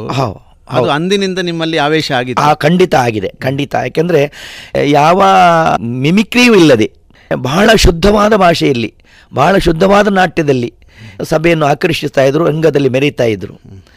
ಅದರಲ್ಲಿ ಯಾವ ಕೃತಕವೂ ಇರಲಿಲ್ಲ. ಆದ್ದರಿಂದ ಅದು ನನ್ನ ಆಕರ್ಷಣೆಗೊಂಡಿತು. ಹಾಗೆಯೇ ಅಲ್ಲಿಂದ ನಾನು ನಮ್ಮ ತಂದೆಯವರ ಜೊತೆಯಲ್ಲಿ ಒಂದು ವರ್ಷಕ್ಕೆ ನಾನು ತಿರುಗಾಟಕ್ಕೆ ಅಂತ ಹೋದೆ. ಆವಾಗ ಕಾಸರಗೋಡಿನವರೊಬ್ಬರು ಚವಾಣ್ ಅಂತ ಒಬ್ಬರು ಇದ್ದರು ಈ ಮಳೆಗಾಲದ ತಿರುಗಾಟವನ್ನು ಅವರು ಮಾಡ್ತಾ ಇದ್ರು. ನಮ್ಮ ದೇಶ ಬಿಟ್ಟು ಪರವೂರಿಗೆ ಕರ್ಕೊಂಡು ಹೋಗ್ತಾ ಇದ್ರು. ಮೇಳಗಳನ್ನು. ಮೇಳ ಅಂತಲ್ಲ ಮೇ ಎಲ್ಲ ಮೇಳದ ಕಲಾವಿದರನ್ನು ಒಟ್ಟು ಸೇರಿಸಿಕೊಂಡು ಪುತ್ತೂರು ನಾರಾಯಣಗಿಡಿಯವರು ಪಾತಾಳ ವೆಂಕಟರಮಠರು ಶ್ರೇಣುಗೋಪಾಲಕೃಷ್ಣ ಭಟ್ರು ಕೊಕ್ಕಡ ಈಶ್ವರ ಭಟ್ರು ಆಮೇಲೆ ಅಗರೇ ಭಾಗವತರು ಹೀಗೆ ದೊಡ್ಡ ಸೆಟ್ಟಿನ ನನ್ನ ತಂದೆಯವರು ಶಿನಪ ಭಂಡಾರಿಗಳು. ಹಾಗೆ ಕರ್ಕೊಂಡು ಹೋಗಿ ಎರ್ನಾಕುಳಂ ಕೊರ್ಚಿ ಎಂಬಲ್ಲಿ ಒಂದು ಯಕ್ಷಗಾನ ಆಯಿತು. ಅಲ್ಲಿ ಕೃಷ್ಣಲೀಲೆ ಕಂಸವದೆ ಪ್ರಸಂಗ ಇಟ್ಟಿದ್ರು. ಅಂದು ಮೊದಲುಗೊಂಡು ನಾನು ಸುರುವಿಗ ರಂಗ ಪ್ರವೇಶಕ್ಕೆ ನಾನು ಕೃಷ್ಣನ ಪಾತ್ರವನ್ನು ಮಾಡಿದೆ. ಓ ಅಂದರೆ ಈ ಕುರ್ಕಾಡಿಯವರಲ್ಲಿ ಭರತನಾಟ್ಯ ಇತ್ಯಾದಿಗಳನ್ನು ಕಲಿತ ಮೇಲೆ ಪ್ರಥಮವಾಗಿ ಮಾಡಿದ ವೇಷ ಕೃಷ್ಣ. ಕೃಷ್ಣನ ವೇಷವನ್ನೇ ನಾನು ಮಾಡಿದ್ದೆ. ಆಮೇಲೆ ನನ್ನ ತಂದೆಯವರು ಕುರಿಯ ವಿಠಲಶಾಸ್ತ್ರಿಗಳ ಗರಡಿಯಲ್ಲಿ ತಯಾರಾದವರು. ಹಾಗಾಗಿ ತಂದೆಯವರು ಹೇಳಿದರು ಶಾಸ್ತ್ರಿಗಳು ನಿನಗೆ ಕಲಿಸೋದಿದ್ದರೆ ನೀನು ಅಲ್ಲಿಗೆ ಹೋಗ್ಬೋದು ಅಂತ ನಮ್ಮ ತಂದೆಯವರ ಆಸೆ ಆಯಿತು. ಅದರಂತೆ ನಾನು ಕುರಿಯ ವಿಠಲ ಶಾಸ್ತ್ರಿಗಳ ಗರಡಿಗೆ ನಾನು ಹೋದೆ. ನಾನಲ್ಲೇ ಒಂದೆರಡು ತಿಂಗಳು ಅಲ್ಲೇ ಇದ್ದೆ. ನನ್ನನ್ನು ಬಹಳ ಅಕ್ಕರೆಯಿಂದ ಪ್ರೀತಿಯಿಂದ ಅವರನ್ನು ನೋಡಿಕೊಂಡು ನನಗೆ ಕೆಲವೆಲ್ಲ ನಾಟ್ಯಗಳನ್ನು ಅಭಿನಯಗಳನ್ನು ಮಾಡುವುದಕ್ಕೆ ಅವರು ತೋರಿಸಿಕೊಟ್ರು. ಓಹೋ. ಇದು ಮಳೆಗಾಲದ ಅವಧಿಯಲ್ಲಿ? ಮಳೆಗಾಲದ ಅವಧಿಯಲ್ಲಿ. ಆಮೇಲೆ ನಮ್ಮ ತಂದೆಯವರ ಬಳ್ಳಮೆಟ್ಟು ಮೇ ಆವಾಗ ಆದಿ ಬಳ್ಳಮೆಟ್ಟು ಮೇಳ ಬಿಟ್ಟು ಆದಿ ಸುಬ್ರಹ್ಮಣ್ಯ ಮೇಳ ಅಂತ ನಮ್ಮ ತಂದೆಯವರು ಮಾಡಿದರು. ಮೇಳದಲ್ಲಿ ತುಂಬ ತೊಂದರೆಯಾಗಿ ತಂದೆಯವರು ಮೇಳವನ್ನು ನಮ್ಮಲ್ಲಿ ಒಬ್ಬ ಮುಳ್ಳರಿ ಅಂಬು ಅಂತ ಶೆಟ್ಟಿಗಾರ ಅಂತ ಒಬ್ಬರು ಇದ್ದರು ಅವರಿಗೆ ಮೇಳವನ್ನು ವಹಿಸಿಕೊಟ್ಟು ನನ್ನನ್ನು ಅವರ ಜೊತೆಯಲ್ಲಿ ಬಿಟ್ಟು ಅವರು ಸುರತ್ಕಲ್ ಮೇಳಕ್ಕೆ ಕಲಾವಿದನಾಗಿ ಹೋಗಿ ಸೇರಿಕೊಂಡ್ರು. ಮೇಳವನ್ನು ನಿಮ್ಮಿಬ್ಬರ ವಶಕ್ಕೆ ಕೊಟ್ಟು ಆವಾಗ ಅರವತ್ತ ನಾಲ್ಕನೇ ಇಸವಿ ಅದು. ಧರ್ಮಸ್ಥಳ ಕ್ಷೇತ್ರದಿಂದ ಧರ್ಮಸ್ಥಳ ಮೇಳ ಪ್ರಾರಂಭವಾಗಿದೆ. ಆ ವರ್ಷ ಎಷ್ಟು ತ್ರಿಜನ್ಮ ಮೋಕ್ಷಗಳಿಗೆ ಪ್ರಸಂಗ ಆಗ್ತಿತ್ತು. ಬಾಲ ಕಲಾವಿದರು ಯಾರೂ ಇರಲಿಲ್ಲ. ಎಂಬುದನ್ನು ತಿಳಿದು ಪಾತಾಳ ವೆಂಕಟರಮಣ ಭಟ್ರು ಮತ್ತು ಶ್ರೇಣಿ ಗೋಪಾಲಕೃಷ್ಣ ಭಟ್ರು ಶೀನಭಂಡಾರಿಗೊಬ್ಬ ಮಗ ಇದ್ದಾನೆ. ಅವನನ್ನು ಕರ್ಕೊಂಡು ಬರ್ಬೋದು ಅಂತ ಹೇಳಿ ಸುಳ್ಯ ಜಾತ್ರೆಯ ಆಟಕ್ಕೆ ಅಂದರೆ ಜನವರಿ ಒಂಬತ್ತನೇ ತಾರೀಕಿಗೆ ನನ್ನನ್ನು ಅಲ್ಲಿಂದ ಕರೆತಂದು ಧರ್ಮ ಸಮ್ಮೇಳಕ್ಕೆ ಸೇರ್ಪಡೆ ಮಾಡಿದರು. ಅಂದ್ರೆ ಆಗ ನೀವು ಹೇಳಿದ್ರೆ ಬಾಲ ಕಲಾವಿದರ ಕೊರತೆ ಇತ್ತು ಅಂತೇಳಿ. ಹೌದು. ಅಂದ್ರೆ ಆಗ ತಯಾರಾಗ್ತಾ ಇರಲಿಲ್ಲ ತಯಾರಾಗ್ತಾ ಇರಲಿಲ್ಲ. ಆಗ್ತಾ ಇರೋರೆಲ್ಲ ದೊಡ್ಡ ದೊಡ್ಡ ಮಟ್ಟಿನವರೇ ಆಗಿದ್ರು. ಆದ ಕಲಾವಿದರಲ್ಲಿ ದೊಡ್ಡವರಾಗಿದ್ದರು ಸ ಹಾಗೆಂದರೆ ಬಾಲ ಕಲಾವಿದನಾಗಿ ಆ ಸಂದರ್ಭದಲ್ಲಿ ಸ್ಪಂದಿ ಧರ್ಮಸ್ಥಳವೇ ಮೇಳಕ್ಕೆ ಸೆಟ್ ಆಗಿ ಸಿಕ್ಕಲಿಲ್ಲ ಅಲ್ಲ ಹುಡುಕಲಿಕ್ಕೆ ಹೋಗದಿಲ್ಲ ಹೋಗಲಿಲ್ವೋ ಏನೋ ಅದು ನನಗೆ ಗೊತ್ತಾಗೋದಿಲ್ಲ. ಅಂತೂ ನಾನು ಆವಾಗ ಬಂದು ಸೇರಿಕೊಂಡೆ. ನಾನು ಸೇರುವಾಗ ಧರ್ಮಸ್ಥ ಮೇಳದಲ್ಲಿ ಹೊಸ ಇಟ್ಲು ಮಾಲಿಂಗ ಭಟ್ರು ಇದ್ದರು ಕುಡಾಣ ಗೋಪಾಲಕೃಷ್ಣ ಭಟ್ರು ಇದ್ದರು ಪಾತಾಳ ವೆಂಕಟರ ಭಟ್ರು. ಹಾಸ್ಯಕ್ಕೆ ವಿಟ್ಲ ಗೋಪಾಲಕೃಷ್ಣ ಜೋಶಿ. ಹೀಗೆ ದೊಡ್ಡ ದೊಡ್ಡ ಕಲಾವಿದರಲ್ಲಿ ಶೇಣಿಯವರು ನಾರಾಯಣ ಎಲ್ಲ ಇದ್ದರು ನಾನು ಆ ಕಾಲದಲ್ಲಿ ಅಲ್ಲಿಗೆ ಹೋಗಿ ಹೋಗಿ ಪ್ರಹ್ಲಾದನ ಪಾತ್ರವನ್ನೇ ಪ್ರಥಮ ದಿವಸ ನಾನು ಮಾಡಿದೆ. ಮೇಳಕ್ಕೆ ಸೇರಿದ ಪ್ರಥಮ ವೇಷ. ಹೌದು ಧರ್ಮಸ್ಥಳ ಮೇಳದಲ್ಲಿ ಪ್ರಥಮ ವೇಷ ನನ್ನ ಪ್ರಹ್ಲಾದನ ವೇಷ. ನನ್ನನ್ನು ಆ ಪಾತ್ರಕ್ಕೆಲ್ಲ ತಯಾರು ಮಾಡಿದವರು ಹೊಸ ಇತ್ತು ಮಾಲಿಂಗ ಭಟ್ರು ಅದೇ ವರ್ಷದಲ್ಲಿ ಉಪ್ಪಿನಂಗಡಿ ಮಖೆಯ ಸಮಯದಲ್ಲಿ ನಮ್ಮ ಧರ್ಮಸ್ಥಳ ಮೇಳದ ಆಟ ಇಲ್ಲಿ ಇತ್ತು. ಅಲ್ಲಿವರೆಗೆ ಹೊಸ ಇಟ್ಲು ಮಾಲಿಂಗ ಭಟ್ರಿ ಅಭಿಮನ್ಯು ಪಾತ್ರ ಮಾಡ್ತಾ ಇದ್ರು. ಓಹೋ. ಅಲ್ಲಿ ಕುರುಕ್ಷೇತ್ರ ಪ್ರಸಂಗದಲ್ಲಿ ಅವರು ನನ್ನನ್ನು ಹೇಳಿ ತಿದ್ದಿ ಆವತ್ತು ನನ್ನನ್ನು ಅಭಿಮನ್ಯು ಪಾತ್ರ ಮಾಡಿಸಿದ್ರು. ಈಗ ನೀವು ಕ್ರಿಶ್ಚಿಯನ್ ಬಾಬಾ ಅವರ ಬಬ್ರವಾನವನ್ನು ನೋಡಿ. ಅದರಿಂದ ಉತ್ತೇಜಿತರಾದವರು. ಹೌದು. ಇಲ್ಲಿ ನಿಮಗೆ ಸ್ವತಃ ಅಭಿಮನ್ಯು ಪಾತ್ರ ಸಿಕ್ಕಿತ್ತು ಹೌದು. ಆಗ ನೀವು ಅದನ್ನು ಹೇಗೆ ಮನಸ್ಥಿತಿಯನ್ನು ಒಟ್ಟುಗೂಡಿಸಿದ್ರೆ ಒಟ್ಟುಗೂಡಿಸಿದ್ರಿ ಅದೆರಡನ್ನು? ನಾನು ಕುರಿಯ ವಿಠಲ ಶಾಸ್ತ್ರಿಗಳಲ್ಲಿ ನಾನು ಅಭ್ಯಾಸ ಮಾಡ್ತಿರುವಾಗ ನನಗೆ ಅವರ ಪ್ರಥಮದ ಪಾತ್ರದ ಅಭಿನಯವನ್ನು ತೋರಿಸಿಕೊಟ್ಟದ್ದು ಒಂದು ಅಭಿಮನ್ಯು. ಇನ್ನೊಂದು ಕೃಷ್ಣಲೀಲೆಯ ಕೃಷ್ಣ. ಇನ್ನೊಂದು ತುಳಸಿ ಜಲಂಧರದ ಲಕ್ಷ್ಮಿ. ಓಹೋ. ಮತ್ತೆಲ್ಲ ಇದೆ. ಇದನ್ನು ನನಗೆ ಬಹಳಷ್ಟು ಅಭ್ಯಾಸ ಮಾಡಿಸಿದ್ದಾರೆ ಅವರು. ಯಾಕಂದರೆ ಆ ಯಾಕೆ ಸುಭದ್ರೆ ಮತ್ತು ಅಭಿಮನ್ಯುವನ ಆ ತಂತ ಆಯಿ ಮಗನ ಆ ಸಂಭಾಷಣೆ ಭಾಗದಲ್ಲಿ ವೀರಸ ಭಾಗವನ್ನು ನಾನು ನಾನು ಯಾರು ಕೇಳಿ ಕೇಳಿ ಕಲ್ತದ್ದು ನನಗೆ ಉತ್ತೇಜನಕ್ಕೆ ನಿಜವಾಗಿ ಅದು ಕ್ರಿಶ್ಚಿಯನ್ ಬಾಬುಯ ನನಗೆ ಮಾರ್ಗದರ್ಶಕ ವೀರರಸ ಭಾಗಕ್ಕೆ ಓಹೋ.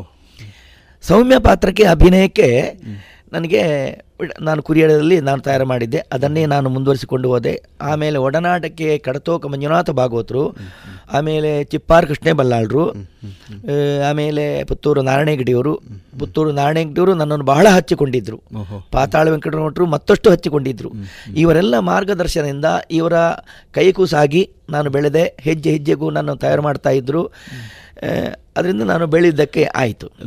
ಒಂದು ದೊಡ್ಡ ಮೇಳದ ದೊಡ್ಡ ಕಲಾವಿದರ ಮಧ್ಯದಲ್ಲಿ ಬೆಳೆದೆ ಬೆಳೆದೆ. ಬೆಳೀತಾ ಒಂದೊಂದೇ ಹೆಜ್ಜೆ ಹಾಕ್ತಾ ಮುಂದೆ ಹೋದ. ಹೌದು ಹೌದು.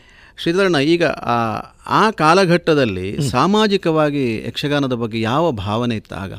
ನಾನು ಧರ್ಮಸ್ಥಳ ಮೇಳಕ್ಕೆ ಸೇರುವ ಸಂದರ್ಭದಲ್ಲಿ ಸಾಮಾಜಿಕ ಧರ್ಮಸ್ಥಳ ಮೇಳದಲ್ಲಿ ಯಾವುದೇ ಪೌರಾಣಿಕ ಬಿಟ್ಟರೆ ಬೇರೆ ಯಾವುದೇ ಒಂದು ಪ್ರಸಂಗಗಳು ಆಡ್ತಿರಲಿಲ್ಲ ಧರ್ಮಸ್ಥಳ ಕ್ಷೇತ್ರ ಮಾತ್ರ ಎಂಬಂತ ಒಂದು ಕ್ಷೇತ್ರದ ಒಂದು ಕಥೆಯನ್ನು ಮಾತ್ರ ಅಲ್ಲಿ ಮಾಡ್ತಾ ಇತ್ತು. ಓಹೋ. ಇನ್ನುಳಿದದ್ದು ಪೌರಾಣಿಕಕ್ಕೆ ಬಿಟ್ಟರೆ ಯಾವುದಕ್ಕೂ ಅವಕಾಶ ಇರಲಿಲ್ಲ.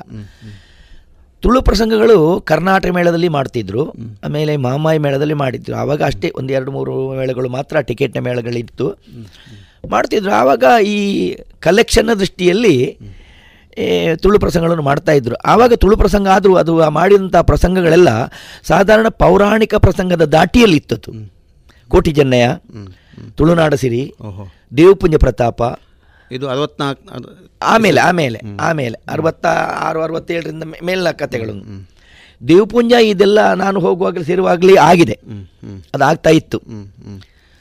ಕಲೆಕ್ಷನ್ ಆಗ್ತಿತ್ತು ಅಂದರೆ ಈ ಪ್ರಸಂಗಗಳು ಆವಾಗ ಬೇಕಾದ ಸೆಟ್ಟಿಂಗ್ಗಳು ಒಳ್ಳೆದಿತ್ತು. ಅಲ್ಲ ಸಾಮಾಜಿಕವಾಗಿ ಜನರಲ್ಲಿ ಯಕ್ಷಗಾನದ ಬಗ್ಗೆ ಯಾವ ಭಾವನೆ ಇತ್ತು ಅಂತ? ಒಳ್ಳೆ ಭಾವನೆ ಇತ್ತು. ಒಳ್ಳೆ ಭಾವನೆ ಇತ್ತು. ಯಾಕಂದರೆ ಆವಾಗ ಒಬ್ಬ ಕಲಾವಿದ ರಂಗ ಪುತ್ತೂರು ನಾರಾಯಣ ಹೆಗ್ಡೆಯವರು ಇದ್ದಾರೆ. ಅವರ ವೇಷ ಐದು ಗಂಟೆಗೆ ಬೆಳಿಗ್ಗೆ ವೇ ಐದು ಗಂಟೆ ವೇಷ ಬರುದಿದ್ರು. ಆ ನಾರಾಯಣ ಹೆಗ್ಡೆಯವರ ವೇಷವನ್ನು ನಮಗೆ ಐದು ಗಂಟೆ ಕೂತಾದರೂ ಅಷ್ಟು ಹೊತ್ತಿಗಾದರೂ ನೋಡಿಕೊಂಡು ಹೋಗಬೇಕು. ಬಣ್ಣದ ಮಾಲಿಂಗಣ್ಣವರು ಇದ್ದರು ಅವರದು ಹೋಗೋದು ಹೆಚ್ಚು ಕಡಿಮೆ ನಾಲ್ಕು ಗಂಟೆ ಐದು ಗಂಟೆಗೆ. ಮಾಲಿಂಗಣ್ಣನ ಬಣ್ಣದ ವೇಷವನ್ನು ನೋಡಿಕೊಂಡು ಹೋಗಬೇಕು. ಹೀಗಿತ್ತು. ಯಾಕೆಂದರೆ ಹೊತ್ತು ಮುಳುಗುವಾಗ ಕೂತ್ರೆ ಬೆಳಿಗ್ಗೆವರೆಗಿನ ಆಟವನ್ನು ನೋಡಿ ಆಸಕ್ತಿಯಿಂದ. ರಂಗದಲ್ಲಿ ಕಲಾವಿದ ತನ್ನ ವೇಷದ ಮೂಲಕ ರಂಗಸುಖವನ್ನು ಅನುಭವಿಸ್ತಾನೆ. ಪ್ರೇಕ್ಷಕ ಕೂಡ ಇಂಥ ಕಲಾವಿದರ ಜೊತೆಯಲ್ಲಿ ಅವರ ವೇಷವನ್ನು ನೋಡುತ್ತಾ ಅದನ್ನು ಅನುಭವಿಸುತ್ತಾ ರಂಗಸುಖವನ್ನು ಅನುಭವಿಸಿದ ಕಾಲ ಅದು. ಹೌದು. ಓಹೋ. ಶ್ರೀಧರಣ ಹಾಗಿದ್ರೆ ಅದನ್ನೇ ಈಗಿನ ಕಾಲಕ್ಕೆ ಸಮೀಕರಿಸಿದಾಗ ಈಗ ಅದೇ ರಂಗಸುಖ ಕಲಾವಿದನಲ್ಲಿಯೂ ಪ್ರೇಕ್ಷಕನಲ್ಲಿಯೂ ಉಂಟು ಅಂತ ಊಹಿಸ್ಲಿಕ್ಕೆ ಆಗ್ತದ ಅದನ್ನು ಹೇಳುವುದಕ್ಕೆ ಸ್ವಲ್ಪ ಕಷ್ಟ ಇದೆ. ಯಾಕಂದರೆ ಮುಂದಿನ ಪೀಳಿಗೆಯಲ್ಲಿ ಇನ್ನೇನು ಆಗ್ತದೋ ನಮ್ಗೆ ಗೊತ್ತಿಲ್ಲ. ಹಿಂದಿನ ಆ ಪೀಳಿಗೆ ಹೇಗೆ ಅವರಿಗೆ ಈಗಲೂ ಅದೇ ರುಚಿ ಇರ್ತದೆ. ಪೌರಾಣಿಕ ಅಂದರೆ ಹೀಗಿರಬೇಕು ಪೌರಾಣಿಕದ ಕಲಾವಿದರು ಹೀಗಿರಬೇಕು ಒಂದು ರಂಗದ ನಡೆ ಹೀಗಿರಬೇಕು ಎಂಬುದು ಒಂದು ಇರ್ತದೆ. ಅದು ಸ್ವಲ್ಪ ಈಗ ತಾಳ ತಪ್ಪಿದ ಹಾಗಾಗಿದೆ. ಹಿಂದಿನ ನಡೆಗೂ ಈಗಿನ ನಡೆಗೂ ವ್ಯತ್ಯಾಸ ಆಗಿದೆ. ತಪ್ಪು ಅಂತ ಹೇಳೋದಕ್ಕಾಗೋದಿಲ್ಲ. ಈಗಿನ ಅಭಿರುಚಿ ಹಾಗುಂಟು. ರಂಗಸುಖ ಅಂತ ಹೇಳೋದು ನಮ್ಮ ನಮ್ಮ ಅಭಿರುಚಿ ಮತ್ತು ಮನಸ್ಥಿತಿಯ ಮೇಲೆ ಅದು ಸ್ವೀಕಾರ ಆಗ್ತದೆ. ಹೌದು ಹೌದು. ಶ್ರೀಧರ್ ನಿಮ್ಮನ್ನು ಕಂಡಾಗ ಈ ಅಭಿಮನ್ಯು ಬಬ್ರವಾಹನ ಭಾರ್ಗವ ಇಂಥ ಪಾತ್ರಗಳೇ ಕಣ್ಣ ಮುಂದೆ ಬರ್ತದೆ. ಶ್ರೀಧರ ಭಂಡಾರಿಗಳು ಮತ್ತೆ ಕಾಣೋದು ನಮಗೆ. ಈಗ ನಿಮ್ಮ ವೇಷಗಳನ್ನು ಕಂಡ ನಮಗೆಲ್ಲ ಅದನ್ನು ಕಾಣೋದು ಸಾಮಾನ್ಯ ಎಲ್ಲರಿಗೂ ಕೂಡ ಇದೇ ಇದೇ ಭಾವನೆ. ಈ ಪುಂಡುವೇಷದಲ್ಲಿ ಈ ಮಹತ್ತರ ಒಂದು ಸಾಧನೆ ಮಾಡಲಿಕ್ಕೆ ಪೂರಕವಾದ ಸಂಪನ್ಮೂಲ ನಿಮಗೆ ಹೇಗೆ ಪ್ರಾಪ್ತ ಆಯಿತು? ಒಂದು ಕ್ರಿಶ್ಚಿಯನ್ ಬಾಬು ಅವರ ವೇಷ ವೇಷ ನೋಡುತ್ತಾ ಇನ್ನೊಂದು ಮೇಳದಲ್ಲಿ ನಿಮಗೆ ವೇಷದ ಅವಕಾಶಗಳು ಸಿಕ್ಕಿದೆ. ಅಲ್ಲದೆ ಈ ವೇಷಕ್ಕೆ ಇನ್ನಷ್ಟು ಈ ಬಬ್ರವಾಹನ ಇರ್ಬೋದು ಅಭಿಮನ್ಯು ಇರ್ಬೋದು ಅದಕ್ಕೊಂದು ಹೊಸ ಛಾಪು ಕೊಡುವಂತಹ ಸಂಪನ್ಮೂಲಗಳು ಸಹಕಾರಗಳು ಇದೆಲ್ಲ ನಿಮಗೆ ಹೇಗೆ ಪ್ರಾಪ್ತ ಅದು ಮೇಳದಲ್ಲಿ? ಕಡತೋಕ ಮಂಜುನಾಥ ಭಾಗವತರು. ಓ ಹೇಗೆ? ನಮ್ಮನ್ನು ಹಗಲಿಗೆ ನಿದ್ದೆ ಮಾಡ್ತಿ ಮಾಡೋದಕ್ಕೆ ಬಿಡ್ತಿರ್ಲಿಲ್ಲ ಅವರು. ಕಡತೋಕ ಮಂಜುನಾಥ ಭಾಗವತರು ಮತ್ತು ಚಿಪ್ಪಾರು ಕೃಷ್ಣ ಬಲ್ಲಾಳರು. ಮಧ್ಯಾಹ್ನದವರೆಗೆ ಎಲ್ಲೇ ನಾಮೆ ಬಿಡಾರ ಇದ್ದರು ಆ ಬಿಡಾರದ ಮಧ್ಯಾಹ್ನದವರೆಗೆ ಅವರು ಚಂಡೇಕೋಲು ಹಿಡ್ಕೊಂಡು ಬರ್ತಿದ್ರು ಭಾಗವತರು ಕೂತ್ಕೊಳ್ತಾ ಇದ್ದರು ಈ ಈ ವೇಷ ಈ ನಡೆಯಲ್ಲಿ ಇರಬೇಕು. ಯಾಕಂದರೆ ಮೊದಲನ ಕಾಲದಲ್ಲಿ ಅಭಿಮನ್ಯುವಿನ ಪಾತ್ರಕ್ಕೆ ನಿಧಾನದ ಪದ್ಯಗಳು ಅಥವಾ ನಿ- ಅವನಿಗೆ ಯಾವ ಸೌಮ್ಯ ಸ್ವಭಾವ ಇರಲಿಲ್ಲ ತೋರಿಸಿಕೊಡ್ತಿರಲಿಲ್ಲ. ವೀರರಸ ಸ್ವಭಾವನೇ ಹೆಚ್ಚು ತೋರಿಸ್ತಾ ಇದ್ರು. ಅಭಿಮನ್ಯು ಪಾತ್ರಕ್ಕೆ? ಅಭಿಮನ್ಯುನ ಪಾತ್ರಕ್ಕೆ. ಕಡತೋಕ ಭಾಗವತರು ಏನು ಹೇಳ್ತಾ ಇದ್ರು? ಏನು ಅಭಿಮನ್ಯು ಅಂದರೆ ರಾಕ್ಷಸನ ಅವನು ಒಬ್ಬರು ಕ್ಷತ್ರಿಯ ಕುಮಾರ ಅಲ್ವಾ? ಅವನು ತಾಯಿಯತ್ತ ಮಗನೇ ಅಲ್ವಾ? ಅವನಿಗೆ ಸಕುಟುಂಬ ಎಂಬುದಿಲ್ವಾ ಯಾಕೆ ಅವನಿಗೆ ಸೌಮ್ಯ ಸ್ವಭಾವ ಬರಬಾರ್ದು? ತಾಯಿಯ ಮೇಲೆ ಯಾಕೆ ತಾಯಿಯ ಮೇಲೆ ಮಮಕಾರಿ ಯಾಕೆ ಇರಬಾರ್ದು? ಹೆಂಡತಿಯ ಮೇಲೆ ಪ್ರೀತಿ ಯಾಕೆ ಇರಬಾರ್ದು? ಎಂಬುದಕ್ಕೆ ಬೇಕಾಗಿ ಈ ರೀತಿಯ ಚಿಂತನೆ ಕಡತೋಕರಲ್ಲಿ ಓಹೋ. ಅದನ್ನು ನನಗೆ ಬಹಳಷ್ಟು ಅದನ್ನು ತಯಾರು ಮಾಡಿದ್ರು. ಅಭಿಮನ್ಯುವನ ಪಾತ್ರದಲ್ಲಿಯೂ ಹಾಗೆ ಪರಶುರಾಮನ ಪಾತ್ರದಲ್ಲಿಯೂ ಹಾಗೆ. ಯಾಕಂದರೆ ಆ ಪರಶುರಾಮ ಪ್ರವೇಶ ಆದ ಕೂಡಲೇ ಧರೆಯ ಮೇಲ್ ಕೆಡದಗ್ರಜರ ಕಂಡು ದುಃಖದಿಂದಿರುತ್ತೀರ್ಪ ಮಾತೆಯಂ ನೋಡಿ ಮನಮರುಗಿ ಭರಿತ ರೋಷಾವೇಶದಿಂದೀರ್ಪ ಪಿತನಡಿಗೆರಗಿ ಇಂತೆಂದ. ಎಂಬ ಮೂರು ಭಾವನೆಗಳನ್ನು ಪ್ರತ್ಯೇಕ ಪ್ರತ್ಯೇಕವಾಗಿ ಬಿಡಿಸಿ ನಮಗೆ ಹೇಳಿಕೊಡ್ತಾ ಇದ್ದರು ಓಹೋ. ಧರೆಯ ಮೇಲೆ ಕೆಡದ ಅಗ್ರಜರ ಕಂಡು ಅಂದರೆ ಅಣ್ಣಂದಿರೆಲ್ಲ ಧರೆಯ ಮೇಲೆ ಬಿದ್ದಿರ್ತಾರೆ. ಅಲ್ಲಿಗೆ ಒಂದು ಪಶ್ಚಾತ್ತಾಪ. ದುಃಖದಿಂದಿರು ತೀರ್ಪ ಮಾತಿಯಂ ನೋಡಿ ಹೆತ್ತ ತಾಯಿ ಈ ರೀತಿಯಾಗಿ ಕಣ್ಣನ್ನು ಇರಿಸಿರುವಾಗ ಯಾವ ಮಗನು? ಆ ಕಣ್ಣ ನೀರಿಗೆ ತಲೆ ತಗ್ಗುತ್ತಾನೆ ಎಂಬುದಕ್ಕೆ ಸಾಕ್ಷಿ. ತಂದ ಭರಿತ ರೋಷಾವೇಶದಿಂದೀರ್ಪ ಪಿತನಡಿಗೆರಗೆ ಇಂತೆಂದ. ತಂದೆಯವರ ರೋಷ. ಹಾಗೆ ನನ್ನ ತಂದೆಯವರ ರೋಷಕ್ಕೆ ಏನು ಸಮಾಧಾನ ಎಂಬುದನ್ನು ಆಲೋಚನೆ ಮಾಡಿಕೊಂಡು ವ್ಯವಹರಿಸಿದ. ಇದು ಕಡತೋಕರ ಚಿಂತನೆ ಹೌದು ಹೌದು. ಸರಿ ಶ್ರೀಧರಣ ಈಗ ನಾನು ಆಗ ಸಂಪನ್ಮೂಲ ಅಂತ ಒಂದು ಬಳಸಿದೆ ಮಾತು ಬಳಸಿದೆ. ಚಿಪ್ಪರ ಕೃಷ್ಣಯ್ಯ ಬಲ್ಲಾಳರು ಆಗಾಗ ಹೇಳ್ತಾ ಇದ್ದರು ನನ್ನ ಚೆಂಡೆಯ ನುಡಿತಗಳ ವಿನ್ಯಾಸಕ್ಕೆ ಶ್ರೀಧರ ಭಂಡಾರಿಗಳು ಸ್ಫೂರ್ತಿ ಅಂತ. ಅವ್ರು ಯಾವ ಆಶಯದಿಂದ ಹೇಳಿರ್ಬೋದು? ಯಾಕಂದರೆ ರಂಗಸ್ಥಳಕ್ಕೆ ನಾನು ಪ್ರವೇಶ ಮಾಡಿದರೆ ನನ್ನಲ್ಲಿ ಉದ್ವೇಗವೇ ಹೆಚ್ಚುತ್ತಾ ಇತ್ತು. ದುಡಿಬೇಕು. ನನಗೆ ಯಾಕೋ ನನ್ನ ಶರೀರಕ್ಕೆ ಆಯಾಸ ಎಂಬುದು ಆ ಕಾಲದಲ್ಲಿ ಬರಲಿಲ್ಲ. ದುಡಿತದ ಒಂದೇ ತುಡಿತ ಇತ್ತು ನನ್ನಲ್ಲಿ. ಯೌವನದ ಕಾಲದಲ್ಲಿ. ಹೌದು. ಅಂದರೆ ಯಾವುದೇ ಆರ್ಥಿಕ ಉದ್ದೇಶವೂ ಇಲ್ಲ. ಇಲ್ಲ ಇಲ್ಲ. ಯಾವುದೂ ಇಲ್ಲ. ಮತ್ತೊಬ್ಬನನ್ನು ಅಥವಾ ನಾನು ಕುಣಿದು ಸೋಲಿಸಬೇಕು. ಅಥವಾ ನಾನು ಅವರಿಗಿಂತ ದೊಡ್ಡವನಾಗಬೇಕು ಸಣ್ಣ ಈ ಭಾವನೆ ನನ್ನ ಹತ್ರ ಯಾವತ್ತೂ ಇರಲಿಲ್ಲ. ಅದು ಅಂದಿನಿಂದ ಇಲ್ಲಿವರೆಗೂ ನಾನು ಒಬ್ಬ ಕಲಾವಿದನು ಏನು ಮಾಡ್ತೇನೆ ಅಂತ ಹೇಳಿದ ನನ್ನ ಎದುರಿಗೆ ಬರುವ ಕಲಾವಿದ ಒಬ್ಬ ಸಮರ್ಥ ಕಲಾವಿದನಾಗಿರಬೇಕು. ಅವ ದುಡಿಯೋ ಆಗಬೇಕು. ರಂಗಕ್ಕೆ ನನ್ನ ಹಾಗೆ ಕೆಲಸ ಮಾಡಬೇಕವ ಯಾಕೆಂದ್ರೆ ಅವ ಕೆಲಸ ಮಾಡಿದ ನನ್ನ ಕೆಲಸ ಕಾಣುವುದಿಲ್ಲ. ಈ ತತ್ವದಲ್ಲಿ ನನ್ನ ಎದುರಿಗೆ ಬಂದಂಥ ಕಲಾವಿದನು ನಾನು ಕೈ ಹಿಡಿದು ನಾನು ಕುಣಿಸ್ತಿದ್ದೆ. ಓಹೋ ರಂಗದಲ್ಲಿ. ರಂಗದಲ್ಲಿ ನಾನು ಕುಣಿಸ್ತಿದ್ದೆ. ಅಷ್ಟು ಸ್ಫೂರ್ತಿ ಇತ್ತು ನನಗೆ ದುಡಿಯುವುದರಲ್ಲಿ. ಇದಕ್ಕೆ ಕಾರಣ ಯಾವುದು ಅಂತ ಕೇಳಿ ನನ್ನ ಹಿಮ್ಮೇಳವೇ. ಹಾ, ಹಾ, ಹಾ. ಗಟ್ಟಿ ಹಿಮ್ಮೇಳ ಗಟ್ಟಿ ಹಿಮ್ಮೇಳ ಇದ್ದ ಕಾರಣ ಕಡತೋಕ ಮಂಜುನಾಥ ಅದಕ್ಕಿಂತಲೂ ಮೊದಲು ಕುದುರೆಕೋಟು ರಾಮಭಟ್ರು ನಾನು ಪ್ರಥಮವಾಗಿ ನಾನು ಪ್ರವೇಶ ಮಾಡುವಾಗ ಯಾಕಂದರೆ ಕುದುರೆಕೋಟು ರಾಮಭಟ್ರಿಂದ ನಮ್ಮ ಯಕ್ಷಗಾನದ ಹುಲಿ ಅಂತ ಅವರು ಹೇಳ್ತಾ ಇದ್ರು. ಈ ಬಲ್ಲಾಲ್ರಿಗೂ ಅವರ ಗುರುಗಳು. ತಪ್ಪಿದ್ರೆ ಎಷ್ಟು ಅಂದರೆ ನಾನು ಕೆಲವು ಸಲ ನಾನು ಕುಣಿಯುವಾಗ ಅವರ ಚೆಂಡೆ ಕೊಲ್ಲ ಎತ್ತಿ ನನ್ನ ಕಾಲಿಗೆ ಬಿಸಾಡಿದ ದಿನವೂ ಇರಬಹುದು ಓಹೋ. ನೀನೇನು ಕುಣಿತಿ? ಹುಚ್ಚು ಮಂಗ ಕುಣಿದಾಗ ಏನು ಕುಣಿತಿ? ಅಂದರೆ ಕಲಾವಿದ ತಪ್ಪು ಹೆಜ್ಜೆ ಹಾಕಬಾರದು. ಹಾಕಬಾರದು ಎಂಬುದನ್ನು ಮಾಡಿಕೊಡ್ತಿದ್ರು. ಈ ಚಿಪ್ಪಾರ ಕೃಷ್ಣ ಬಲ್ಲಾರು ನಿಮ್ಮನ್ನು ಕುರಿತಾಗಿ ಆ ರೀತಿ ಒಂದು ಲೇಖನದಲ್ಲಿ ಅವರು ಹೇಳಿದ ನೆನಪು ನನಗೆ. ಅಂದರೆ ಈಗ ನಿಮ್ಮ ಹೆಜ್ಜೆಗಾರಿಕೆಯ ವಿನ್ಯಾಸಕ್ಕೆ ಸರಿಯಾಗಿ ಅವರನ್ನು ನುಡಿತ ಚೆಂಡೆಯಲ್ಲಿ ನುಡಿತ ಕೊಡ್ತಿದ್ರು? ಹೌದು ಕೊಡ್ತಿದ್ರು. ಅಥವಾ ಅವರು ಬಾರಿಸುವ ಮನೋಧರ್ಮವನ್ನು ಅರಿತು ನೀವು ಕುಣಿತಾ ಇದ್ರ? ಅದು ಎರಡೂ ಸರಿಯೇ. ಅವರ ಮನೋಧರ್ಮವನ್ನು ನಾನು ಅನುಸರಿಸ್ತಿದ್ದೆ. ನನ್ನ ಕುಣಿತವನ್ನು ಅವರು ಅನುಸರಿಸ್ತಾ ಬರ್ತಿದ್ರು. ಯಾಕಂದರೆ ಈ ರೀತಿಯ ಈ ಒಮ್ಮತ ನಮ್ಮಲ್ಲಿ ಅಷ್ಟು ಇತ್ತು. ಯಾಕಂದರೆ ಇದನ್ನು ನಾವೊಂದು ಪ್ರಸಂಗ ನಮಗೆ ಬಂದರೆ ಆ ಪ್ರಸಂಗ ನಾನು ಮಾಡುವಂಥ ವೇಷ ಯಾವುದು ಅಂತ ನಾನು ತಯಾರು ಮಾಡಿದರೆ ಅದನ್ನು ನಾವು ಹಗಲಲ್ಲಿ ಕುಳಿತುಕೊಂಡು ಅದರ ಬಗ್ಗೆ ನಾವು ನಿಷ್ಕರ್ಷೆ ಮಾಡ್ತಾ ಇದ್ದೀವಿ. ಕುಣಿತದಲ್ಲಿ ಆಗಲಿ ಮಾತಿನಲ್ಲಿ ಆಗಲಿ ಇದನ್ನು ಜೊತೆ ಮಾಡ್ತಿದ್ದೀವಿ ನಾವು. ಈಗ ನೀವಾಗ ಅಭಿಮನ್ಯುವಿನ ಸುದ್ದಿ ಮಾತಾಡಿದ್ರಿ. ಅಭಿಮನ್ಯುವಿಗೆ ಬೇರೆ ಬೇರೆ ಭಾವಗಳು ಬರುವ ಹಾಗೆ ರಂಗದಲ್ಲಿ ಕಡತೋಕರೋದನ್ನು ಆವಿಷ್ಕಾರ ಮಾಡಿದರು ಅಂತ. ಈಗ ಅದರಲ್ಲಿ ಒಂದೆರಡು ಮುಖ್ಯವಾಗಿ ಯಾವುದನ್ನು ಹೇಳ್ಬೋದು? ಒಂದು ಸುಭದ್ ತಾಯಿ ಮತ್ತು ಮಗನ ಸಂವಾದ. ಮೊದಲು ಈ ವಿನ್ಯಾಸ ಮಾಡುವುದಕ್ಕಿಂತ ಮೊದಲು ಹೇಗಿತ್ತು ಶ್ರೀಧರಣ ಮೊದಲು ಇದರ ಬಗ್ಗೆ ತಪ್ಪು ಅಭಿಪ್ರಾಯ ಯಾರೂ ತಿಳಿಯುವ ಹಾಗಿಲ್ಲ. ಮೊದಲಿನ ದಾಟಿಗಳು ಹಾಗಿತ್ತು. ಒಬ್ಬ ಭಾಗವತರು ಒಂದು ಪದ್ಯದ ಒಂದು ಚರಣವನ್ನು ಹೇಳಿದ ಅತ್ತೊಂದು ಅದನ್ನು ಮತ್ತೊಂದು ಸಲ ಹೇಳ್ತಿರ್ಲಿಲ್ಲ. ಒಂದು ಚರಣಕ್ಕೆ ಒಂದೇ ನೋಡಿ ನೋಡಿ ನಡೆಗಳು.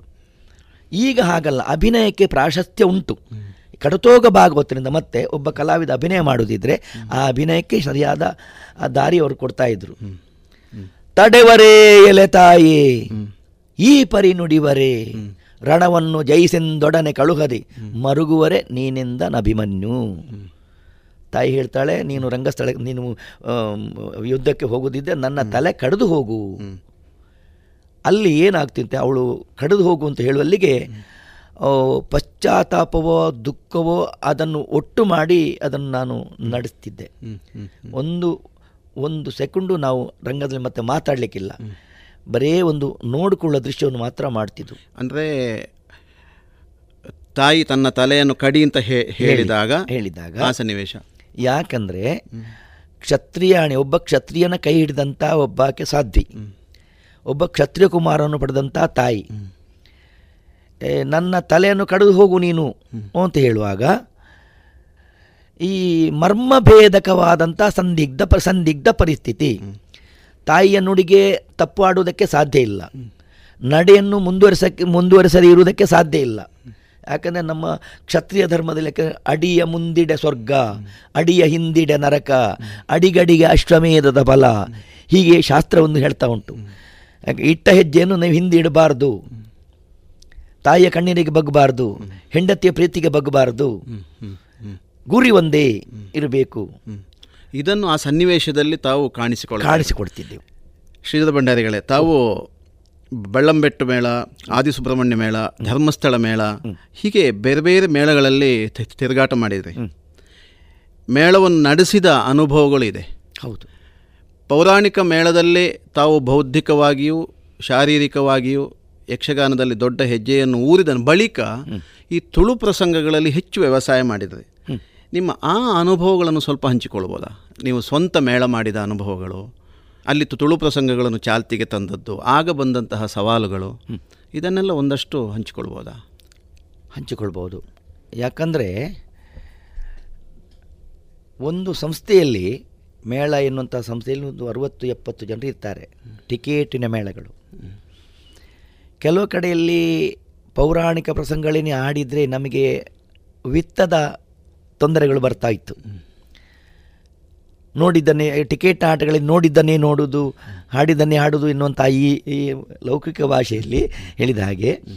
ಅದು ಹಾಗಾಗಿ ನಮ್ಮ ಕಲೆಕ್ಷನ್ ದೃಷ್ಟಿಯಲ್ಲಿ, ಸಂಪಾದನೆ ದೃಷ್ಟಿಯಲ್ಲಿ, ವ್ಯವಹಾರವು ಮುಂದುವರಿಸುವ ದೃಷ್ಟಿಯಲ್ಲಿ ನಾವು ತುಳು ಪ್ರಸಂಗವನ್ನು ಬಳಸ್ತಾ ಇದ್ದೆವು.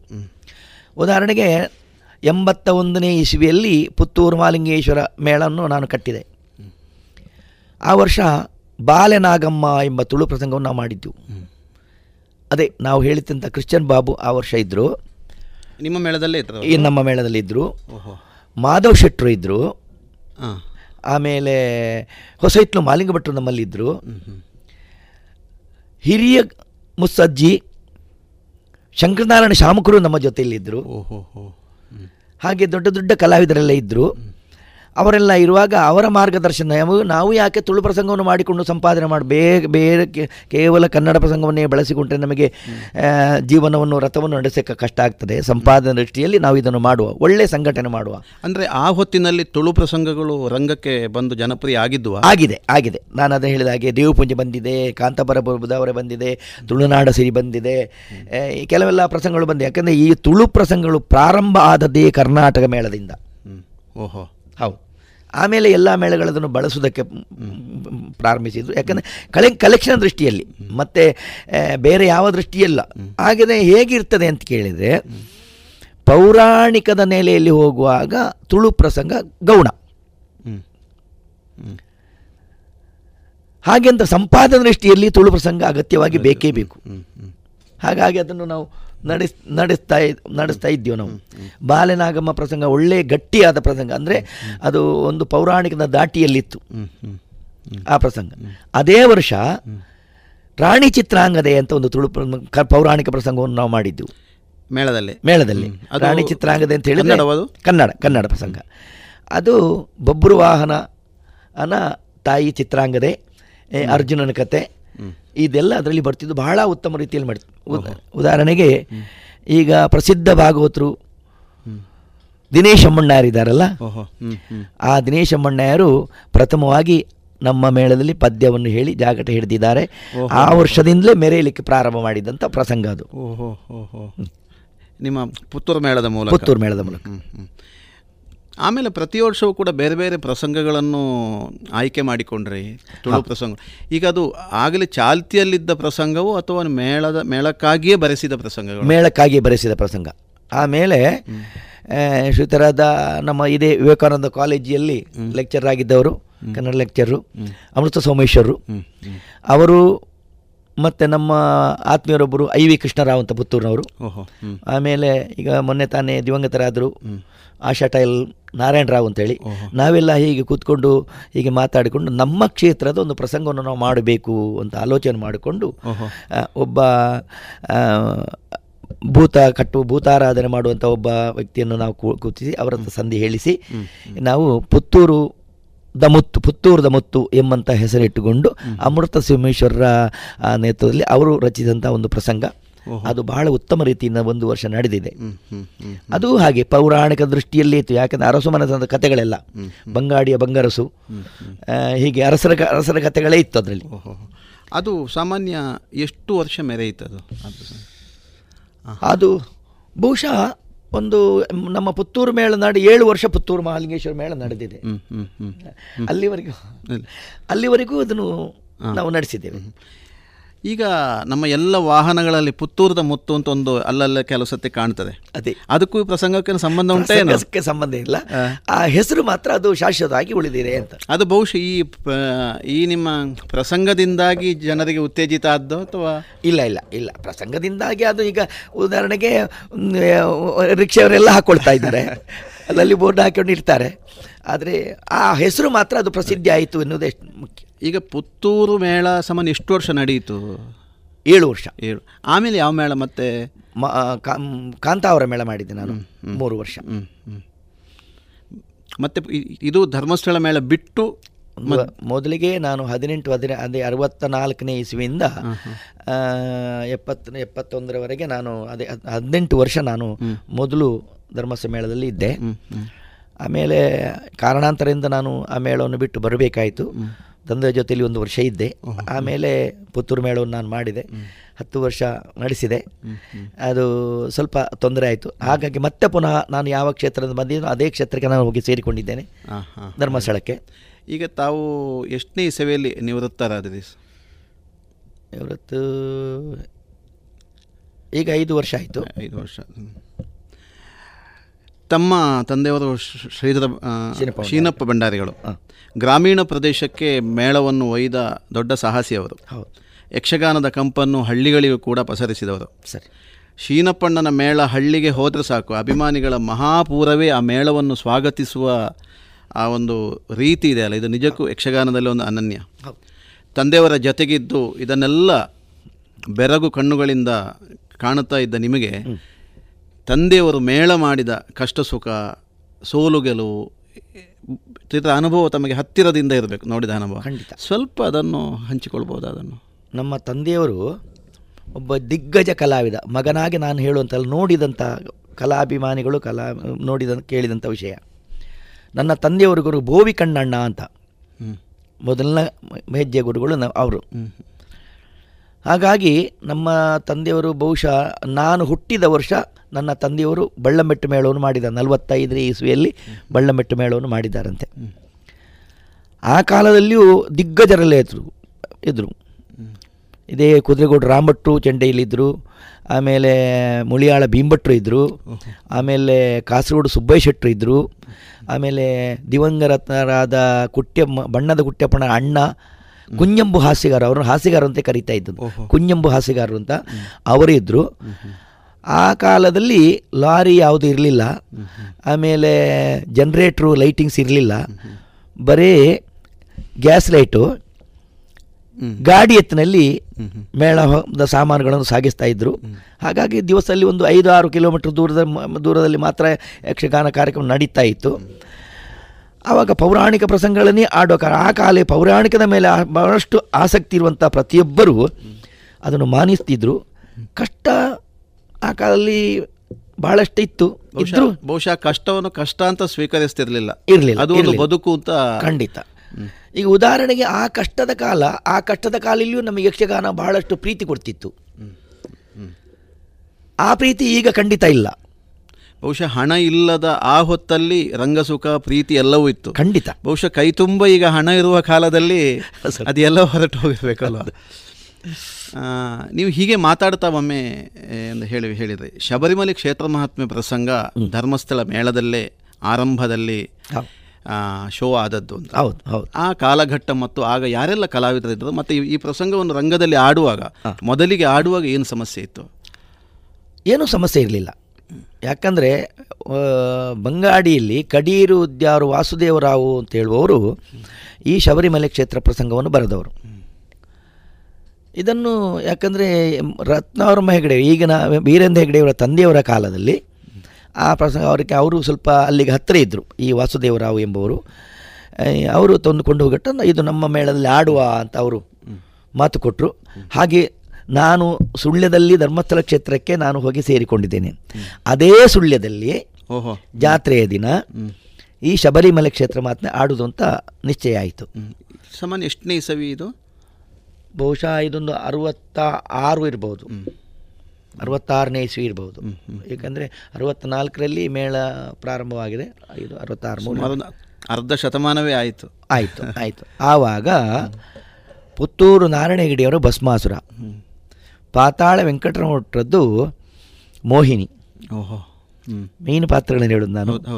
ಆಮೇಲೆ ಎಂಪೆಕಟ್ಟೆ ರಾಮಯ್ಯರಿ ಅಂತ ಒಬ್ಬ ದಿಗ್ಗಜ ಕಲಾವಿದರಿದ್ದರು ಅವರದ್ದು ವಾವರನ ಪಾತ್ರ. ಕಡಬ ಸಾಂತಪ್ಪಣ್ಣ ಮತ್ತು ಶೀನಾಚಾರಿ ಅವರದ್ದಿಬ್ಬರು ಎರಡು ಮುಸಲ್ಮಾನ್ ಮುಸಲ್ಮಾನರ ವೇಷ. ಮಾಧವ್ ಶೆಟ್ರು ಅವರದ್ದು ಮೂಡುವಿದ್ರೆ. ಮಾಧವ್ ಶೆಟ್ರದ್ದು ಕೇತಕಿ ವರ್ಮನ ಪಾತ್ರ ಯಾಕಂದರೆ ಅಯ್ಯಪ್ಪನ ತಂದೆಯ ಪಾತ್ರ. ನಾನು ಪ್ರಥಮದ ಅಯ್ಯಪ್ಪನ ಪಾತ್ರವನ್ನು ಮಾಡ್ತಿದ್ದೆ. ಹ್ಮ್. ಹಾಲು ತಗೊಂಡು ಬಂದು ಹನ್ನೆರಡು ವರ್ಷದ ಮೊದಲನೇ ಪಾತ್ರದವನು ನಾನು. ಆಮೇಲೆ ಪಾತಾಳ ವೆಂಕಟರಮಣ ಮಾಡ್ತಿದ್ರು. ಆವಾಗ ಬಣ್ಣದ ಮಾಲಿಂಗಣ್ಣ ಇದ್ರು. ಅವ್ರದ್ದು ಶಬರಾಸುರ ಅಂತ ರಾಕ್ಷಸರ ಮಾತ್ರ. ಅದು ಬಹಳ ಮೆರೆದು ಹೋಯಿತು. ದಿಗ್ಗಜರ ತಂಡದಲ್ಲಿ ದಿಗ್ಗಜರ ತಂಡದಲ್ಲಿ ಕಡತೋಕ ಭಾಗವತರು ಅದನ್ನು ಬಹಳ ಮೆರಗುಗೊಳಿಸಿದ್ರು. ಆ ಬಳಿಕ ಅದನ್ನು ಎಲ್ಲರೂ ಆಡ್ಲಿಕ್ಕೆ ಶುರು ಮಾಡಿದ್ರು. ಅದನ್ನು ಎಲ್ಲರೂ ಮಾ ಆಡಿದ್ರು ಮಾತ್ರ ಅಲ್ಲ ಆ ಪ್ರಸಂಗವನ್ನು ಬದಲಾವಣೆ ಮಾಡಿದ್ರು. ಕೆಲವು ರೀತಿಯಲ್ಲಿ ಕೆಲವು ನಮೂನೆ ಮಾಡಿದ್ರು. ಸಂಘ ಸಂಸ್ಥೆಯನ್ನು ಆಡ್ಲಿ ಆಡಿದ್ರು. ಅಂದ್ರೆ ಹಾಡುಗಳನ್ನು ಹಾಡುಗಳನ್ನು ಹಾಡಿದ್ರು ಹಾಡುಗಳನ್ನು ಹಾಳು ಮಾಡಿದ್ರು. ಬೇರೆ ಬೇರೆ ಬಾಯಿಗೆ ಬಂದ ಹಾಗೆ ಆಗಿದ್ದಂಥ ಕೆಲವು ಶಬ್ದಗಳು ಉಪಯೋಗ ಮಾಡಿದ್ರು. ಅಂದ್ರೆ ತಮಗೆ ಬೇಕಾದ ಹಾಗೆ ಪ್ರಸಂಗ ರಚನೆ ರಚನೆ ಹಾಗೆ ಮಾಡಿ ಮಾಡಿದ್ರು ಹಾಗೆ ಮಾಡಿದ್ರು. ಅಂದ್ರೆ ಅದು ಈ ಮೂಲದ ಆಶಯಕ್ಕೆ ತೊಂದರೆ ಆಗಲಿಲ್ವ ಅದು? ಅದನ್ನು ಯಾರು ಇಷ್ಟವರೆಗೆ ಅದನ್ನು ಕೆದಕ್ಲಿಕ್ಕೆ ಹೋಗಲಿಲ್ಲ. ಈಗ ಸುಮಾರು ಅರ್ಧ ಶತಮಾನದ ಮೊದಲೇ ಇದು ರಂಗದಲ್ಲಿ ಬೆಳಕು ಕಂಡಂಥ ಪ್ರಸಂಗ. ಈಗಲೂ ಪ್ರಸ್ತುತ ನೋಡಿ ಅದು. ಆವಾಗ ನಾವು ಈ ಪ್ರಸಂಗವನ್ನು ಆಡೋ ಹೊತ್ತಿಗೆ ಮಲೆ ಅಷ್ಟು ವಿಶೇಷವಾಗಿ ಇರಲಿಲ್ಲ. ಯಾಕಂದ್ರೆ ಇಷ್ಟು ವಿಸ್ತಾರವಾಗಿ ಜನಗಳು ಹೋಗುವಂಥ ಪರಿಸ್ಥಿತಿ ಇರಲಿಲ್ಲ. ಇಷ್ಟು ಸಂಖ್ಯೆಯಲ್ಲಿ ಹೋಗ್ತಿರಲಿಲ್ಲ. ಜನಗಳು ಹೋಗ್ತಾ ಇದ್ರಷ್ಟೇ. ಬಹುಶಃ ಅಯ್ಯಪ್ಪ ವ್ರತಧಾರಿಗಳಲ್ಲಿ ಒಂದು ರೀತಿಯ ಪೌರಾಣಿಕವಾದ ಮತ್ತು ಕ್ಷೇತ್ರ ಸಾನ್ನಿಧ್ಯದ ಸಾರವನ್ನು ಕೊಡುವಂಥ ಈ ಪ್ರಸಂಗ ಒಂದು ರೀತಿಯ ಭಕ್ತಿಯನ್ನು ಉದ್ದೀಪನಗೊಳಿಸ್ತಿತ್ತು ಅವರಲ್ಲಿ. ಆಗ್ತದೆ. ಈಗ ಯಾಕಂದ್ರೆ ಈಗಲೂ ಯಾಕಂದ್ರೆ ಶಬರಿಮಲೆಗೆ ಹೋಗುವಂಥ ಯಾತ್ರಾರ್ಥಿಗಳು ಆ ವ್ರತಧಾರಿಗಳೆಲ್ಲ ಹೋಗುವಾಗ ಯಕ್ಷ ಶಬರಿಮಲೆ ಕ್ಷೇತ್ರ ಮಾತ್ಮೆ ಆಟವನ್ನು ಅಲ್ಲಲ್ಲಿ ಅಲ್ಲಲ್ಲಿ ಆಡಿಸಿಕೊಂಡು ಹೋಗ್ತಾ ಇದ್ದಾರೆ. ಅದು ಅವರ ಭಕ್ತಿಯ ಪರಾಕಾಷ್ಠೆ. ಅದೇ ಅದೇ ಅದೇ ಅದೇ. ಅದೀಗ ಧರ್ಮಸ್ಥಳ ಕ್ಷೇತ್ರ ಮಹಾತ್ಮೆ ಇಂಥ ಕ್ಷೇತ್ರ ಮಹಾತ್ಮೆಗಳೆಲ್ಲ ಬಹುಶಃ ಭಕ್ತಿಯನ್ನು ಪಸರಿಸುವ ಕೆಲಸ ಮಾಡ್ತಾ ಇದೆ. ಹೌದು. ಶ್ರೀಧರ ಭಂಡಾರಿಗಳೇ ತಾವು ತಮ್ಮ ಮಳೆಗಾಲದ ಒಂದು ಟೂರ್ ಸೆಟ್ ಇದೆ. ಹೌದು. ಶ್ರೀ ಮಹಾಲಿಂಗೇಶ್ವರ ಪ್ರವಾಸಿ ಯಕ್ಷಗಾನ ಮಂಡಳಿ. ಮಂಡಳಿ. ಇಪ್ಪತ್ತೈದನೇ ವರ್ಷ ರಜತ ವರ್ಷವನ್ನು ಆಚರಿಸಿತು. ಹೌದು. ಈ ಸಾಮಾನ್ಯ ಎಲ್ಲೆಲ್ಲ ತಮ್ಮ ಈ ಆಟಗಳಾಗಿದೆ ಕನ್ನಡೇತರ ಪ್ರದೇಶದಲ್ಲಿ ಆಗಿದೆ ಅಲ್ಲಿನ ಜನ ಇದನ್ನು ಹೇಗೆ ಸ್ವೀಕರಿಸಿದರು? ತಮ್ಮ ಈ ಆಟಗಳನ್ನು ಫಿಕ್ಸ್ ಮಾಡುವ ಈ ಜಾಲ ಇದೆ ಅಲ್ಲ ಇದನ್ನೆಲ್ಲ ಹೇಗೆ ಹೆಣೆದುಕೊಂಡ್ರೆ? ಸ್ವಲ್ಪ ನಿಮ್ಮ ಅನುಭವವನ್ನು ಹೇಳಿ. ನಾವು ಪ್ರಥಮವಾಗಿ ಪುತ್ತೂರಿಂದಲೇ ಹೊರಡ್ತೇವೆ. ಸಾಧಾರಣ ಜುಲೈ ಲಾಸ್ಟಿಗೆ ಹೊರಟ್ರೆ ಆಗಸ್ಟು ಸೆಪ್ಟೆಂಬರ್ ಎರಡು ತಿಂಗಳು ಅಂತ ಫು- ಆ, ನಿ- ತ್ಯ- ನವರಾತ್ರಿಗೆ ಆಗುವ ನಾವು ಊರಿಗೆ ಬಂದೇ ಬರ್ತೇವೆ. ಹಾಗೆ ಎರಡು ತಿಂಗಳು ತಿರುಗಾಟ ನಾವು ಮಾಡ್ತಾ ಇದ್ದೆವು. ನಮ್ಮ ಯಕ್ಷಗಾನ ಎಲ್ಲಿ ಅಂತ ಕೇಳಿದರೆ ನಮ್ಮ ಸೌತ್ ಕೇಂದ್ರದವರು ಯಕ್ಷಗಾನದ ಇವರು ಎಲ್ಲಿದ್ದಾರೋ ಅಲ್ಲಿವರೆಗೂ ನಾವು ಹೋಗ್ತಿದ್ದೆವು ಯಾಕಂದರೆ ನಮ್ಮ ಸೌತ್ ಕೇಂದ್ರದವರು ಒಂದು ಹೋಟ್ಲ್ ಇಟ್ಕೊಂಡ್ರೆ ಸಾಕು. ಒಬ್ಬ ವ್ಯಕ್ತಿ ಸಿಕ್ಕಿದ್ರೆ ಸಾಕು. ಯಾಕಂದರೆ ಅವರು ನಮ್ಮ ಯಕ್ಷಗಾನವನ್ನು ಬೆಳಗ್ಗೆ ಸಿಕ್ಕಿ ಹತ್ತು ಜನರು ಒಗ್ಗೂಟಿ ಒಟ್ಟುಗೂಡಿಸಿ ಆ ಕಾರ್ಯಕ್ರಮ ಮಾಡ್ತಾಯಿದ್ರು ಮೈಸೂರು, ಬೆಂಗಳೂರು, ಕೋಲಾರ ಅಂತೂ ಕರ್ನಾಟಕದಲ್ಲಿ ಎಲ್ಲ. ಆಮೇಲೆ ಆಂಧ್ರ ಪ್ರದೇಶ ಹೋಗ್ತಿದ್ದೆವು. ಗುಂಟೂರು ಮತ್ತು ಈ ಭಾಗದಲ್ಲೆಲ್ಲ ಎಲ್ಲ ಹೋಗ್ತಿದ್ದೆವು. ತಮಿಳುನಾಡು ಕೊಯಂಪುತ್ತೂರು ಮತ್ತು ಮದ್ರಾಸ್ ಎಲ್ಲ ಹೋಗ್ತೇವೆ ನಾವು. ಆಮೇಲೆ ಬಾಂಬೆ ಡೆಲ್ಲಿ ಹೋಗ್ತಿದ್ದೆವು ನಮ್ಮ ಸಂಘಟನೆಯಲ್ಲಿ ಮತ್ತು ನಾನು ಕಲಾವಿದನಾಗಿ ನಾನು ಹೋದಂಥ ದೇಶಗಳು ಪ್ರತ್ಯೇಕ. ಅಂದರೆ ಮಳೆಗಾಲದಲ್ಲಿ ಎಷ್ಟು ಮೂರು ತಿಂಗಳು ಸಾಮಾನ್ಯ? ಒಂದು ಎರಡೂವರೆ ಮೂರು ತಿಂಗಳು. ಮೂರು ತಿಂಗಳು.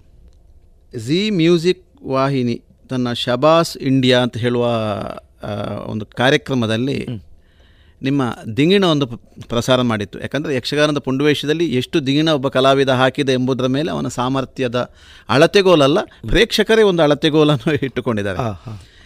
ಆ, ಕಾರ್ಯಕ್ರಮದ ಅನುಭವ ಮತ್ತು ಅಲ್ಲಿ ನೀವು ಎಷ್ಟು ದಿಂಗಿಣ ಹಾಕಿದ್ರಿ ಅದು ಹೇಗೆ ದಾಖಲಾಯಿತು? ಅದು ಎಲ್ಲಿ ಆಯಿತು ಕಾರ್ಯಕ್ರಮ ಅದು? ಬಾಂಬೆಯಲ್ಲಿ. ಹ್ಞೂ Bombay G T V Shabash India. ಹ್ಞೂ ಶಾಬಾಷ್ ಇಂಡಿಯಾ ಶಬಾಶ್ ಶಾಬಾಷ್ ಇಂಡಿಯಾ.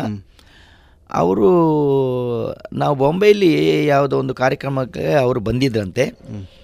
ಅವರು ನನ್ನನ್ನು ನೋಡಿದರು. ಹೀಗೀಗೆ ನಾವು ನಮ್ಮ ನನ್ನನ್ನು ಕರೆಸಿ ಒಂದು ಇಂಥ ಒಂದು ಪ್ರವೇಶ ಮಾಡಬೇಕು ಅಂತ ಆಸೆಯನ್ನು ವ್ಯಕ್ತಪಡಿಸಿದರು.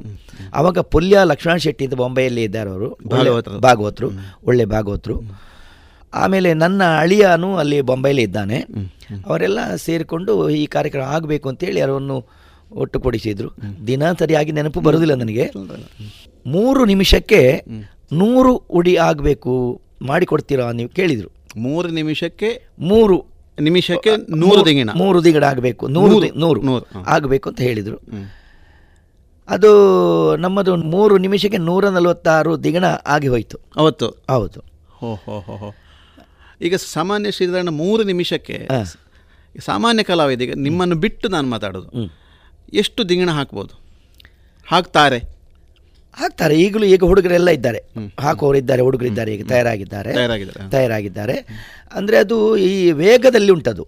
ಯಾಕಂದರೆ ಈ ನಿಧಾನಗತಿಯಲ್ಲಿ ಹೋಗುವಂಥ ದೀಂಗಣ ಇದೆ. ಅದು ವೇಗದಲ್ಲಿ ಹೋಗುವಂಥ ದೀಂಗಣಗಳಿದೆ ನಿಧಾನಗತಿಯಲ್ಲಾದರೆ ಮೂರು ನಿಮಿಷಕ್ಕೆ ನೂರು ಹೊಡಿಲಿಕ್ಕೆ ಕಷ್ಟ. ವೇಗದಲ್ಲಿ ಹೋದರೆ ಮಾತ್ರ ಅದನ್ನು ಹೊಡಿಲಿಕ್ಕೆ ಸಾಧ್ಯ ಉಂಟು. ಜಿ ಟಿ ವಿ ಆ ಕಾರ್ಯಕ್ರಮದಲ್ಲಿ ವೇಗದಲ್ಲಿ ವೇಗದಲ್ಲಿ ಹೋಯಿತು. ನೂರ ನಲವತ್ತೆಂಟು ನೂರ. ನಲವತ್ತಾರು. ಅದೊಂದು ವಿಶಿಷ್ಟ ಅನುಭವ ಅದು. ಹೌದು. ಅದೊಂದು ದಾಖಲೆ ಆಗಿ ಹೋಯ್ತಲ್ಲ ಅದು. ಶ್ರೀಧರ ಭಂಡಾರಿಗಳೇ ಪ್ರಥಮ ಬಾರಿಗೆ ಮಂಗಳೂರು ವಿಶ್ವವಿದ್ಯಾನಿಲಯ ಯಕ್ಷಗಾನ ಕಲಾವಿದನೋರ್ವನ ಕುರಿತ ಯಕ್ಷ ಭಂಡಾರಿ ಎನ್ನುವ ಕೃತಿಯನ್ನು ಹೊರತಂದಿದೆ. ಅದರಲ್ಲಿ ನಿಮ್ಮ ತಂದೆಯವರದು ನಿಮ್ಮದು ಯಕ್ಷಯಾನದ ಸಾಹಸಗಳು ಉಲ್ಲೇಖಿತವಾಗಿದೆ. ಸರಿ. ಪತ್ರಕರ್ತ ಚಂದ್ರಶೇಖರ ಮಂಡಿಕೋಲು ಇದನ್ನು ದಾಖಲಿಸಿದ್ದಾರೆ. ಹೌದು. ನಿಮ್ಮ ಇಡೀ ಕುಟುಂಬದ ಕಲಾಯಾನ ಇದರಲ್ಲಿದೆ. ಹೌದು. ಈ ಕಲಾಯಾನ ಅಂದಾಗ ಅದಿನ್ನು ಮುಂದುವರಿಬೇಕದು. ಈಗ ನೀವು ಶಿಷ್ಯರು ನಿಮ್ಮ ಅಲ್ಲಲ್ಲಿ ನಾನು ಹೋದಾಗ ಕೇಳ್ತೇನೆ ಅಲ್ಲಲ್ಲಿ ನಾನು ಶ್ರೀಧರ ಭಂಡಾರಿಗಳ ಶಿಷ್ಯ ಅಂತ ಒಂದಷ್ಟು ಜನ ಆಡಿಕೊಳ್ಳುತ್ತಾ ಇರೋದನ್ನು ಹೆಮ್ಮೆಯಿಂದ ಹೇಳಿಕೊಳ್ಳುತ್ತಾ ಇರೋದನ್ನು ಗಮನಿಸಿದ್ದೇನೆ. ಎಲ್ಲಿಯೆಲ್ಲ ಕ್ಲಾಸ್ ಮಾಡಿದ್ದೀರಿ ತಾವು? ನಾನು ಭಾಳ ಹಿಂದಿನಿಂದಲೇ ಕ್ಲಾಸ್ ಮಾಡ್ತಾ ಇದ್ದೇನೆ. ಮೊದಲಿಗೆ ನಾನು ಬಾಂಬೆಗೆ ಹೋಗ್ತಾ ಇದ್ದೆ. ಬಾಂಬೆಗೆ ಮೊದಲು ಹೇಗೆ ಅಂತ ಹೇಳಿದರೆ ಯಕ್ಷಗಾನದ ಆರು ತಿಂಗಳ ತಿರುಗಾಟ ಆದ ಮೇಲೆ ಕಲಾವಿದರಿಗೆ ಮಳೆಗಾಲದಲ್ಲಿ ಏನು ಸಂಪಾದನೆ ಇರಲಿಲ್ಲ. ನಾವು ಏನು ಮಾಡ್ತೀವಿ ಅಂತ ಹೇಳಿದ್ರೆ ನಾನು ಪುತ್ತೂರು ನಾರಾಯಣಗಿಡಿಯವರು ಇನ್ನು ಕೆಲವು ಹಿರಿಯ ಕಲಾವಿದರೆಲ್ಲ ನಾವು ಮೇಳ ನಮ್ಮ ಆರು ತಿಂಗಳ ತಿರುಗಾಟ ಕಳೆದವುಗಳ ಜೂನ್ ತಿಂಗಳು ಜುಲೈ ತಿಂಗಳಲ್ಲಿ ನಾವು ಬಾಂಬೆಗೆ ಹೋಗ್ತಿದ್ದು ಅಲ್ಲಿ ಕಾರ್ಯಕ್ರಮಗಳಿಗೂ ವಾರಕ್ಕೆ ಒಂದು ಎರಡು ಕಾರ್ಯಕ್ರಮ ಆಗ್ತಿತ್ತು. ಹಾಗಾಗಿ ಆ ಕಾರ್ಯ ಮುಗಿಸಿಕೊಂಡು ಮತ್ತೆ ಪುನಃ ದೀಪಾವಳಿ ಕಳೆದೇ ನಾವು ಊರಿಗೆ ಬರ್ತಾ ಆ ಹೊತ್ತಿನಲ್ಲಿ ನರಸಿಂಹ ದಶಾವತಾರ ಮಂಡಳಿ ಅಂತ ಬಾಂಬೆಯಲ್ಲಿ ಒಂದಿತ್ತು. ಜನಪ್ರಿಯ ಯಕ್ಷಗಾನ ಮಂಡಳಿ ಅಂತ ಮತ್ತೊಂದಿತ್ತು. ಗುರುನಾರಾಯಣ ಮಂಡಳಿ ಅಂತ ಬಂದಂತಿತ್ತು. ದುರ್ಗಾ ಪರಮೇಶ್ವರಿ ಮಂಡಳಿ ಅಂತ ಇತ್ತು. ಈ ನಾಲ್ಕು ಮಂಡಳಿಗೂ ನಾನು ಹೋಗಿ ಅಸಲ್ಪೆ ದುರ್ಗಾ ಪರಮೇಶ್ವರಿ ಅಂತ ಹಾಗೆ ಒಂದು ನಾಲ್ಕೈದು ಮೇಳಗಳು ಆ ಕಾಲದಲ್ಲೇ ಇತ್ತು. ಸಂಘ ಸಂಸ್ಥೆ. ಈ ಐದು ಮೇಳದ ಸಂಘ ಸಂಸ್ಥೆಗೆ ನಾನು ಹೋಗ್ತಿದ್ದೆ. ಅಲ್ಲಿ ನಾನು ಕ್ಲಾಸ್ ಮಾಡ್ತಿದ್ದೆ. ಅಲ್ಲಿಯೂ ತುಂಬ ಶಿಷ್ಯರನ್ನು ನಾನು ಮಾಡಿದ್ದೆ. ಯಾಕಂದರೆ ವೃತ್ತಿಗೆ ಹೋಗುವಂಥ ಕಲಾವಿದರಲ್ಲ. ಹವ್ಯಾಸಿ ಕಲಾವಿದರಾಗಿ ಈಗಲೂ ಕೆಲವರು ಇದ್ದಾರೆ. ನಾನು ಅಮೇರಿಕಕ್ಕೆ ಹೋದೆ. ಅಮೇರಿಕದಲ್ಲಿ ಅಮೇರಿಕಾ ಯೂನಿವರ್ಸಿಟಿಯಲ್ಲಿ ನನಗೆ ಒಂದು ಡಾಕ್ಟರೇಟ್ ಪದವಿಯಲ್ಲಿ ನನಗೆ ಬಂದಿತ್ತು. ಇದಕ್ಕೆ ಕಾರಣ ನನ್ನ ಶಿಷ್ಯ ವರ್ಗವೇ ರಘುರಾಮ ಶೆಟ್ಟಿ ಅಂತ ಅವರು ಬಾಂಬೆಯಲ್ಲಿ ಇದ್ದರು ಅವರೆಲ್ಲ ನಾನು ನರಸಿಂಹದ ಶಾವತಾರ ಮಂಡಳಿ ಅಲ್ಲಿ ಹೋಗಿ ನಾನು ಕ್ಲಾಸ್ ಮಾಡ್ತಿರೋ ಅವರೆಲ್ಲ ನನ್ನ ಹತ್ರ ಬರ್ತಿದ್ರು. ಅವರಿಗೆ ನಾನು ಕ್ಲಾಸ್ ಮಾಡ್ತಾ ಇದ್ದೆ. ಆಮೇಲೆ ಅವರು ಊರಿನ ನಮ್ಮ ಪುತ್ತೂರಿನಲ್ಲಿ ಅವರಿಗೆ ಮದುವೆ ಆಯಿತು. ಮದುವೆ ಆಗಿ ಆದಮೇಲೆ ಪುತ್ತೂರಿಗೆ ಬಂದು ಅವರು ಪುತ್ತೂರಿನಲ್ಲಿ ಅವರು ನನ್ನ ಹತ್ರ ಅವರು ಅವರ ಹೆಂಡತಿ ಅವರ ಮೂರು ಮಕ್ಕಳು ಅವರೆಲ್ಲ ಒಟ್ಟು ಒಂದು ಸಂಸಾರಿಯಾಗಿ ನನ್ನ ಹತ್ರ ಕಲಿತು ಅಮೇರಿಕಕ್ಕೆ ಹೋದರು. ಅಲ್ಲಿಗೆ ಹೋಗಿ ಅವರು ಹದಿನೈದು ನಿಮಿಷ ಒಂದು ಅಲ್ಲಿಕೆಂದರೆ ಒಂದು ನಲವತ್ತೈದು ನಿಮಿಷಕ್ಕಿಂತ ಹೆಚ್ಚಿನ ಪ್ರದರ್ಶನ ಕೊಡಲಿಕ್ಕೆ ಆಗೋದಿಲ್ಲ ಅಮೇರಿಕದಲ್ಲೆಲ್ಲ. ಇದನ್ನು ಅವರು ಈಗಲೂ ಮಾಡ್ತಾ ಇದ್ದಾರೆ. ಬಾಂಬ್ ಒಂದು ಬಾಂಬೆ ಅಂತ ಹೇಳ್ಬೋದು. ಆಮೇಲೆ ನಮ್ಮ ಪುತ್ತೂರಿನಲ್ಲಿ ಮಂಗಳೂರಿನಲ್ಲಿ ಪುತ್ತೂರಿನಲ್ಲಿ ನಾನು ವಿವೇಕಾನಂದ ಕನ್ನಡ ಮಾಧ್ಯಮ ಶಾಲೆಯಲ್ಲಿ ಪ್ರಥಮವಾಗಿ ನಾನು ಯಕ್ಷಗಾನ ಕ್ಲಾಸ್ ಪ್ರಾರಂಭ ಮಾಡಿದೆ. ತೆಂಕಿ ತೆಂಕಿಲದಲ್ಲಿ. ಅದರಲ್ಲಿ ನಾವು ಯಕ್ಷಕೂಟ ಅಂತ ಪುತ್ತೂರಿನಲ್ಲಿ ಒಂದು ರಮಾನಂದ ನಿಲಿತಾಯರು ಮಣಿಲ ಮಹದೇವ್ ಶಾಸ್ತ್ರಿಗಳು ಕಾರಂತರು ಆಮೇಲೆ ರಮೇಶ್ ಭಟ್ಟು ಇವರು ನಮ್ಮ ಮೊದಲಗಾರರು. ಜಗನ್ನಿವಾಸ ಜಗನ್ನಿವಾಸರಾಯರು. ಹೀಗೆಲ್ಲ ಇವರೆಲ್ಲ ಇದ್ದುಕೊಂಡು ಯಕ್ಷಕೂಟ ಎಂಬಂಥ ಒಂದು ಕೂಟವನ್ನು ಕಟ್ಟಿಕೊಂಡು ನಾವು ಶಿಷ್ಯವರ್ಗ ತಯಾರು ಮಾಡಿದ್ದೆವು. ಆ ತಂಡದಿಂದ ಒಂದಷ್ಟು ಮಕ್ಕಳ ಪ್ರದರ್ಶನಗಳು ಜಯಭೇರಿ ಆಗಿದೆ ಆಗಿದೆ. ನಾವು ಬೆಂಗಳೂರು ಆ ತಂಡವನ್ನು ಕರ್ಕೊಂಡು ನಾನು ಬೆಂಗಳೂರಿಗೆ ಹೋಗಿದ್ದೇವೆ. ಇಸ್ಕಾಂನಲ್ಲಿ ಒಂದು ಕಾ ಒಂದು ಎರಡು ಕಾರ್ಯಕ್ರಮ ಕೊಟ್ಟಿದ್ದೇವೆ ನಾವು. ಆಮೇಲೆ ಕೋಲಾರದಲ್ಲಿ ಒಂದು ಕಾರ್ಯಕ್ರಮ ಕೊಟ್ಟಿದ್ದೇವೆ. ಆಗ ನಿಮ್ಮಿಂದ ಕಲಿತ ಪ್ರತಿಭೆಗಳೆಲ್ಲ ಈಗ ದೊಡ್ಡವರಾಗಿದ್ದಾರೆ. ದೊಡ್ಡವರಾಗಿದ್ದಾರೆ. ಆದರೂ ಕೂಡ ಈಗ ಅವರು ಯಕ್ಷಗಾನದ ಕಲಾವಿದರಲ್ಲದಿದ್ದರೂ ಕೂಡ ಒಂದು ಯಕ್ಷಗಾನದ ನಿಜ ಪ್ರೇಕ್ಷಕರಾಗಿ.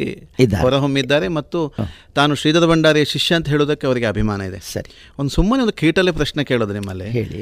ಈ ಅಭಿಮನ್ಯುವಾಗಿ ರಂಗದಲ್ಲಿ ಒಂದಷ್ಟು ವರ್ಷ ರಂಗವನ್ನು ಆಳಿದವರು ನೀವು. ಬಹುಶಃ ದೀರ್ಘಕಾಲ ಒಂದು ಪುಂಡುವೇಷಧಾರಿಯಾಗಿ ರಂಗವನ್ನು ಆಳಿದವರು ನೀವೊಬ್ಬರು ಅಂತ ಹೇಳ್ಬೋದು. ಈಗ ಈಗ ನೀವು ನಿವೃತ್ತಿಯ ಹಂತ ಆದರೂ ಕೂಡ ಈಗಲೂ ನಾವು ಸಕ್ರಿಯರು. ಮೇಳದಲ್ಲಿ ಇಲ್ಲ ಅಂತಷ್ಟೇ. ನೀವು ಮಾಡುತ್ತಾ ಇರುವಂಥ ಅಭಿಮನ್ಯುವಿನ ಪಾತ್ರ ನಿಮ್ಮ ಎದುರು. ಈಗ ಬೆಳೆದ ಕಲಾವಿದ ಒಬ್ಬ ಅಭಿಮನ್ಯು ಇನ್ನೊಬ್ಬ ಅಭಿಮನ್ಯು ಬಂದಾಗ ನಿಮ್ಮ ಮನಸ್ಸು ನಿಮ್ಮ ಮನಸ್ಥಿತಿ ಏನು ಹೇಳ್ತದೆ? ನಾವು ಅದಕ್ಕೆ ಏನು ಉತ್ತರ ಕೊಡಬೇಕು ಅಂತ ನನಗೆ ಗೊತ್ತಾಗೋದಿಲ್ಲ. ಯಾಕಂದರೆ ಇತ್ತೀಚೆಗೆ ಉಪ್ಪಿನಗಡಲ್ಲಿ ಒಂದು ಕಾರ್ಯಕ್ರಮ ಆಯಿತು. ಪೂರ್ತಿ ಮಾಡುವಷ್ಟು ತಾಕತ್ತನ್ನು ಕಳ್ಕೊಂಡಿದ್ದೀನಿ ನಾನು. ಕೆಲವರು ಅಭಿಮಾನಿಗಳ ಆಸೆಗೆ ಬೇಕಾಗಿ ನಾನು ಒಂದು ಅರ್ಧದವರೆಗೆ ನಾನು ಒಂದು ಅಭಿಮನ್ಯು ಮಾಡಿದೆ. ನನ್ನ ಒಡನಾಟಕ್ಕೆ ಎಲ್ಲ ಪಾತ್ರಗಳು ತಾಯಿಯ ಪಾತ್ರವನ್ನು ಮಾಡಿಕೊಂಡು ಬಂದವರು ಒಂದು ಪಾತಾಳ ವೆಂಕಟರಮಣರು ಇನ್ನೊಂದು ಕೊಕ್ಕಡ ಈಶ್ವರ ಭಟ್ರು ಇವರು ನನ್ನ ತಾಯಿಯಾಗಿ ಬಂದವರು. ಎಲ್ಲ ಪಾತ್ರಗಳಿಗೂ. ರಂಗದಲ್ಲಿ. ರಂಗದಲ್ಲಿ. ಹಾಗೆ ಮೊನ್ನೆ ನಾನು ಏನಾಯ್ತು ಅಂತೇಳಿ ಉಪ್ಪಿನಂಗಡಿಯಲ್ಲಿ ಒಂದು ಅಭಿಮನ್ಯು ಪಾತ್ರ ಮಾಡಿದೆ. ಎಲ್ಲಿಗಂದರೆ ಸುಭದ್ರೆ ಅಭಿಮನ್ಯುವನ ಸಂಭಾಷಣೆ ಆ ಭಾಗದಲ್ಲಿವರೆಗೆ ಮಾತ್ರ.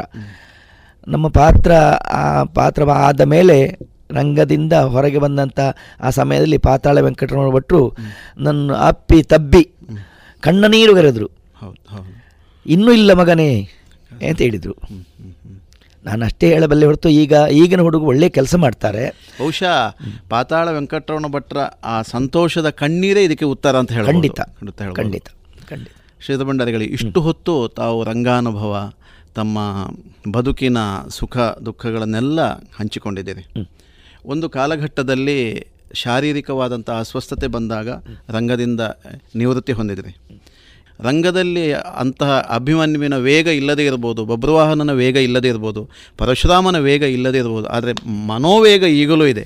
ಬಹುಶಃ ಈ ಮನೋವೇಗವೇ ತಮ್ಮನ್ನು ಈಗಲೂ ಕೂಡ ಸಕ್ರಿಯತೆಯಲ್ಲಿ ಇಟ್ಟುಕೊಂಡಿದೆ ಅಂತ ಗ್ರಹಿಸ್ತೇನೆ.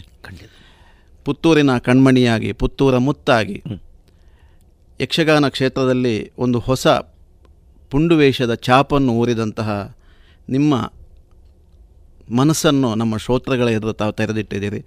ಎಲ್ಲ ಶ್ರೋತೃಗಳ ಪರವಾಗಿ ತಮಗೆ ಅಭಿನಂದನೆಯನ್ನು ಅಭಿವಂದನೆಯನ್ನು ಸ- ಸಲ್ಲಿಸ್ತಾ ಇದ್ದೇನೆ. ನಮಸ್ಕಾರ. ನಮಸ್ಕಾರ. ಇದುವರೆಗೆ ಹಿರಿಯ ಯಕ್ಷಗಾನ ಕಲಾವಿದರಾದ ಡಾಕ್ಟರ್ ಶ್ರೀಧರ ಭಂಡಾರಿ ಪುತ್ತೂರು ಇವರ ಧ್ವನಿ ಮುದ್ರಿತ ಸಂದರ್ಶನದ ಮರುಪ್ರಸಾರವನ್ನ ಕೇಳಿದಿರಿ. ಇನ್ನು ಮುಂದೆ ಕಾರ್ನಾಡು ಸದಾಶಿವರಾಯರು ಬರೆದ ದಕ್ಷಿಣ ಭಾರತದ ಗಾಂಧಿ ಮಹಾತ್ಯಾಗಿ ಪುಸ್ತಕದ ಕುರಿತ ಪರಿಚಯವನ್ನ ನೀಡಲಿದ್ದಾರೆ ಡಾಕ್ಟರ್ ಸುಭಾಷ್ ಪಟ್ಟಾಜೆ. ಹೀಗೊಬ್ಬ ಅಪೂರ್ವ ತ್ಯಾಗಿ. ಕಾರ್ನಾಡು ಸದಾಶಿವರಾಯರಂಥ ಒಬ್ಬ ಅಪೂರ್ವ ತ್ಯಾಗಿ ಈ ಭೂಮಿಯಲ್ಲಿ ಇದ್ದರು ಎಂಬುದನ್ನು ಈಗ ನಂಬಲು ಬಹಳ ಕಷ್ಟವಾಗುತ್ತದೆ. ಅತ್ಯಂತ ಶ್ರೀಮಂತ ಕುಟುಂಬದಲ್ಲಿ ಹುಟ್ಟಿದ ಅವರು ದೇಶದ ಸ್ವಾತಂತ್ರ್ಯಕ್ಕಾಗಿ, ಹರಿಜನ ಉದ್ಧಾರಕ್ಕಾಗಿ, ಇತರ ದೀನದಲಿತರ ಏಳಿಗೆಗಾಗಿ ಮತ್ತು ಮಹಿಳಾ ಕಲ್ಯಾಣಕ್ಕಾಗಿ ತಮ್ಮ ಎಲ್ಲ ಐಶ್ವರ್ಯವನ್ನು ಚೆಲ್ಲಿ ಕೊನೆಗೆ ಕೈಯಲ್ಲಿ ಒಂದು ಕಾಸು ಇಲ್ಲದೆ ತೀರಿ ಹೋದರು ಎಂಬುದರ ಬಗ್ಗೆ ಯೋಚಿಸುವಾಗ ಹೃದಯ ಭಾರವಾಗುತ್ತದೆ. ಕೆಲವರು ಹೇಳುತ್ತಾರೆ, ಇದನ್ನು ತ್ಯಾಗ ಅನ್ನುವುದಿಲ್ಲ, ಇದೊಂದು ಹುಚ್ಚುತನ. ಹುಚ್ಚುತನವಾದರೆ ಹುಚ್ಚುತನ. ಆದರೆ ಆ ಹುಚ್ಚುತನ ಕಾರ್ನಾಡು ಸದಾಶಿವರಾಯರ ತಾಯಿಗೆ ಹಿತವೆನಿಸಿತು. ಅವರ ಇಬ್ಬರು ಹುಡುಗಿಯರಿಗೆ ಪ್ರಿಯವೆನಿಸಿತು. ಈ ಮೂರು ವ್ಯಕ್ತಿತ್ವಗಳು ಇದರಿಂದಾಗಿ ಹುಟ್ಟಿದ ಬಡತನದ ಬಗ್ಗೆ ಒಂದು ದಿನವೂ ಚಿಂತಿಸಲಿಲ್ಲ. ಬದಲಾಗಿ ಅವರಿಗೆಲ್ಲರಿಗೂ ಈ ಮಹಾನುಭಾವನ ಬಗ್ಗೆ ಎಲ್ಲಿಲ್ಲದ ಅಭಿಮಾನವಿತ್ತು. ಆ ಮಹಾತಾಯಿ ಮತ್ತು ಪುತ್ರಿಯರ ಬಗ್ಗೆ ಬಿಡಿ. ಮಹಾತ್ಮ ಗಾಂಧಿಯವರಿಗೂ ಕರ್ನಾಟಕದ ಈ ಸುಪುತ್ರನ ಬಗ್ಗೆ ವಿಪರೀತ ಅಭಿಮಾನವಿತ್ತು. ಅಳಿದ ಮೇಲೆ ಉಳಿಯುವಂಥ ಕೆಲಸಗಳನ್ನೇ ಅವರು ಬದುಕಿನುದ್ದಕ್ಕೂ ಮಾಡುತ್ತಾ ಹೋದರು. ಆದ್ದರಿಂದಲೇ ಅಮರರಾದರು. ಅವರ ಬದುಕು ನಿಜಕ್ಕೂ ಸುಂದರವಾಗಿತ್ತು. ಸಾವು ಬದುಕಿಗಿಂತಲೂ ಹೆಚ್ಚು ಸುಂದರವಾಗಿತ್ತು.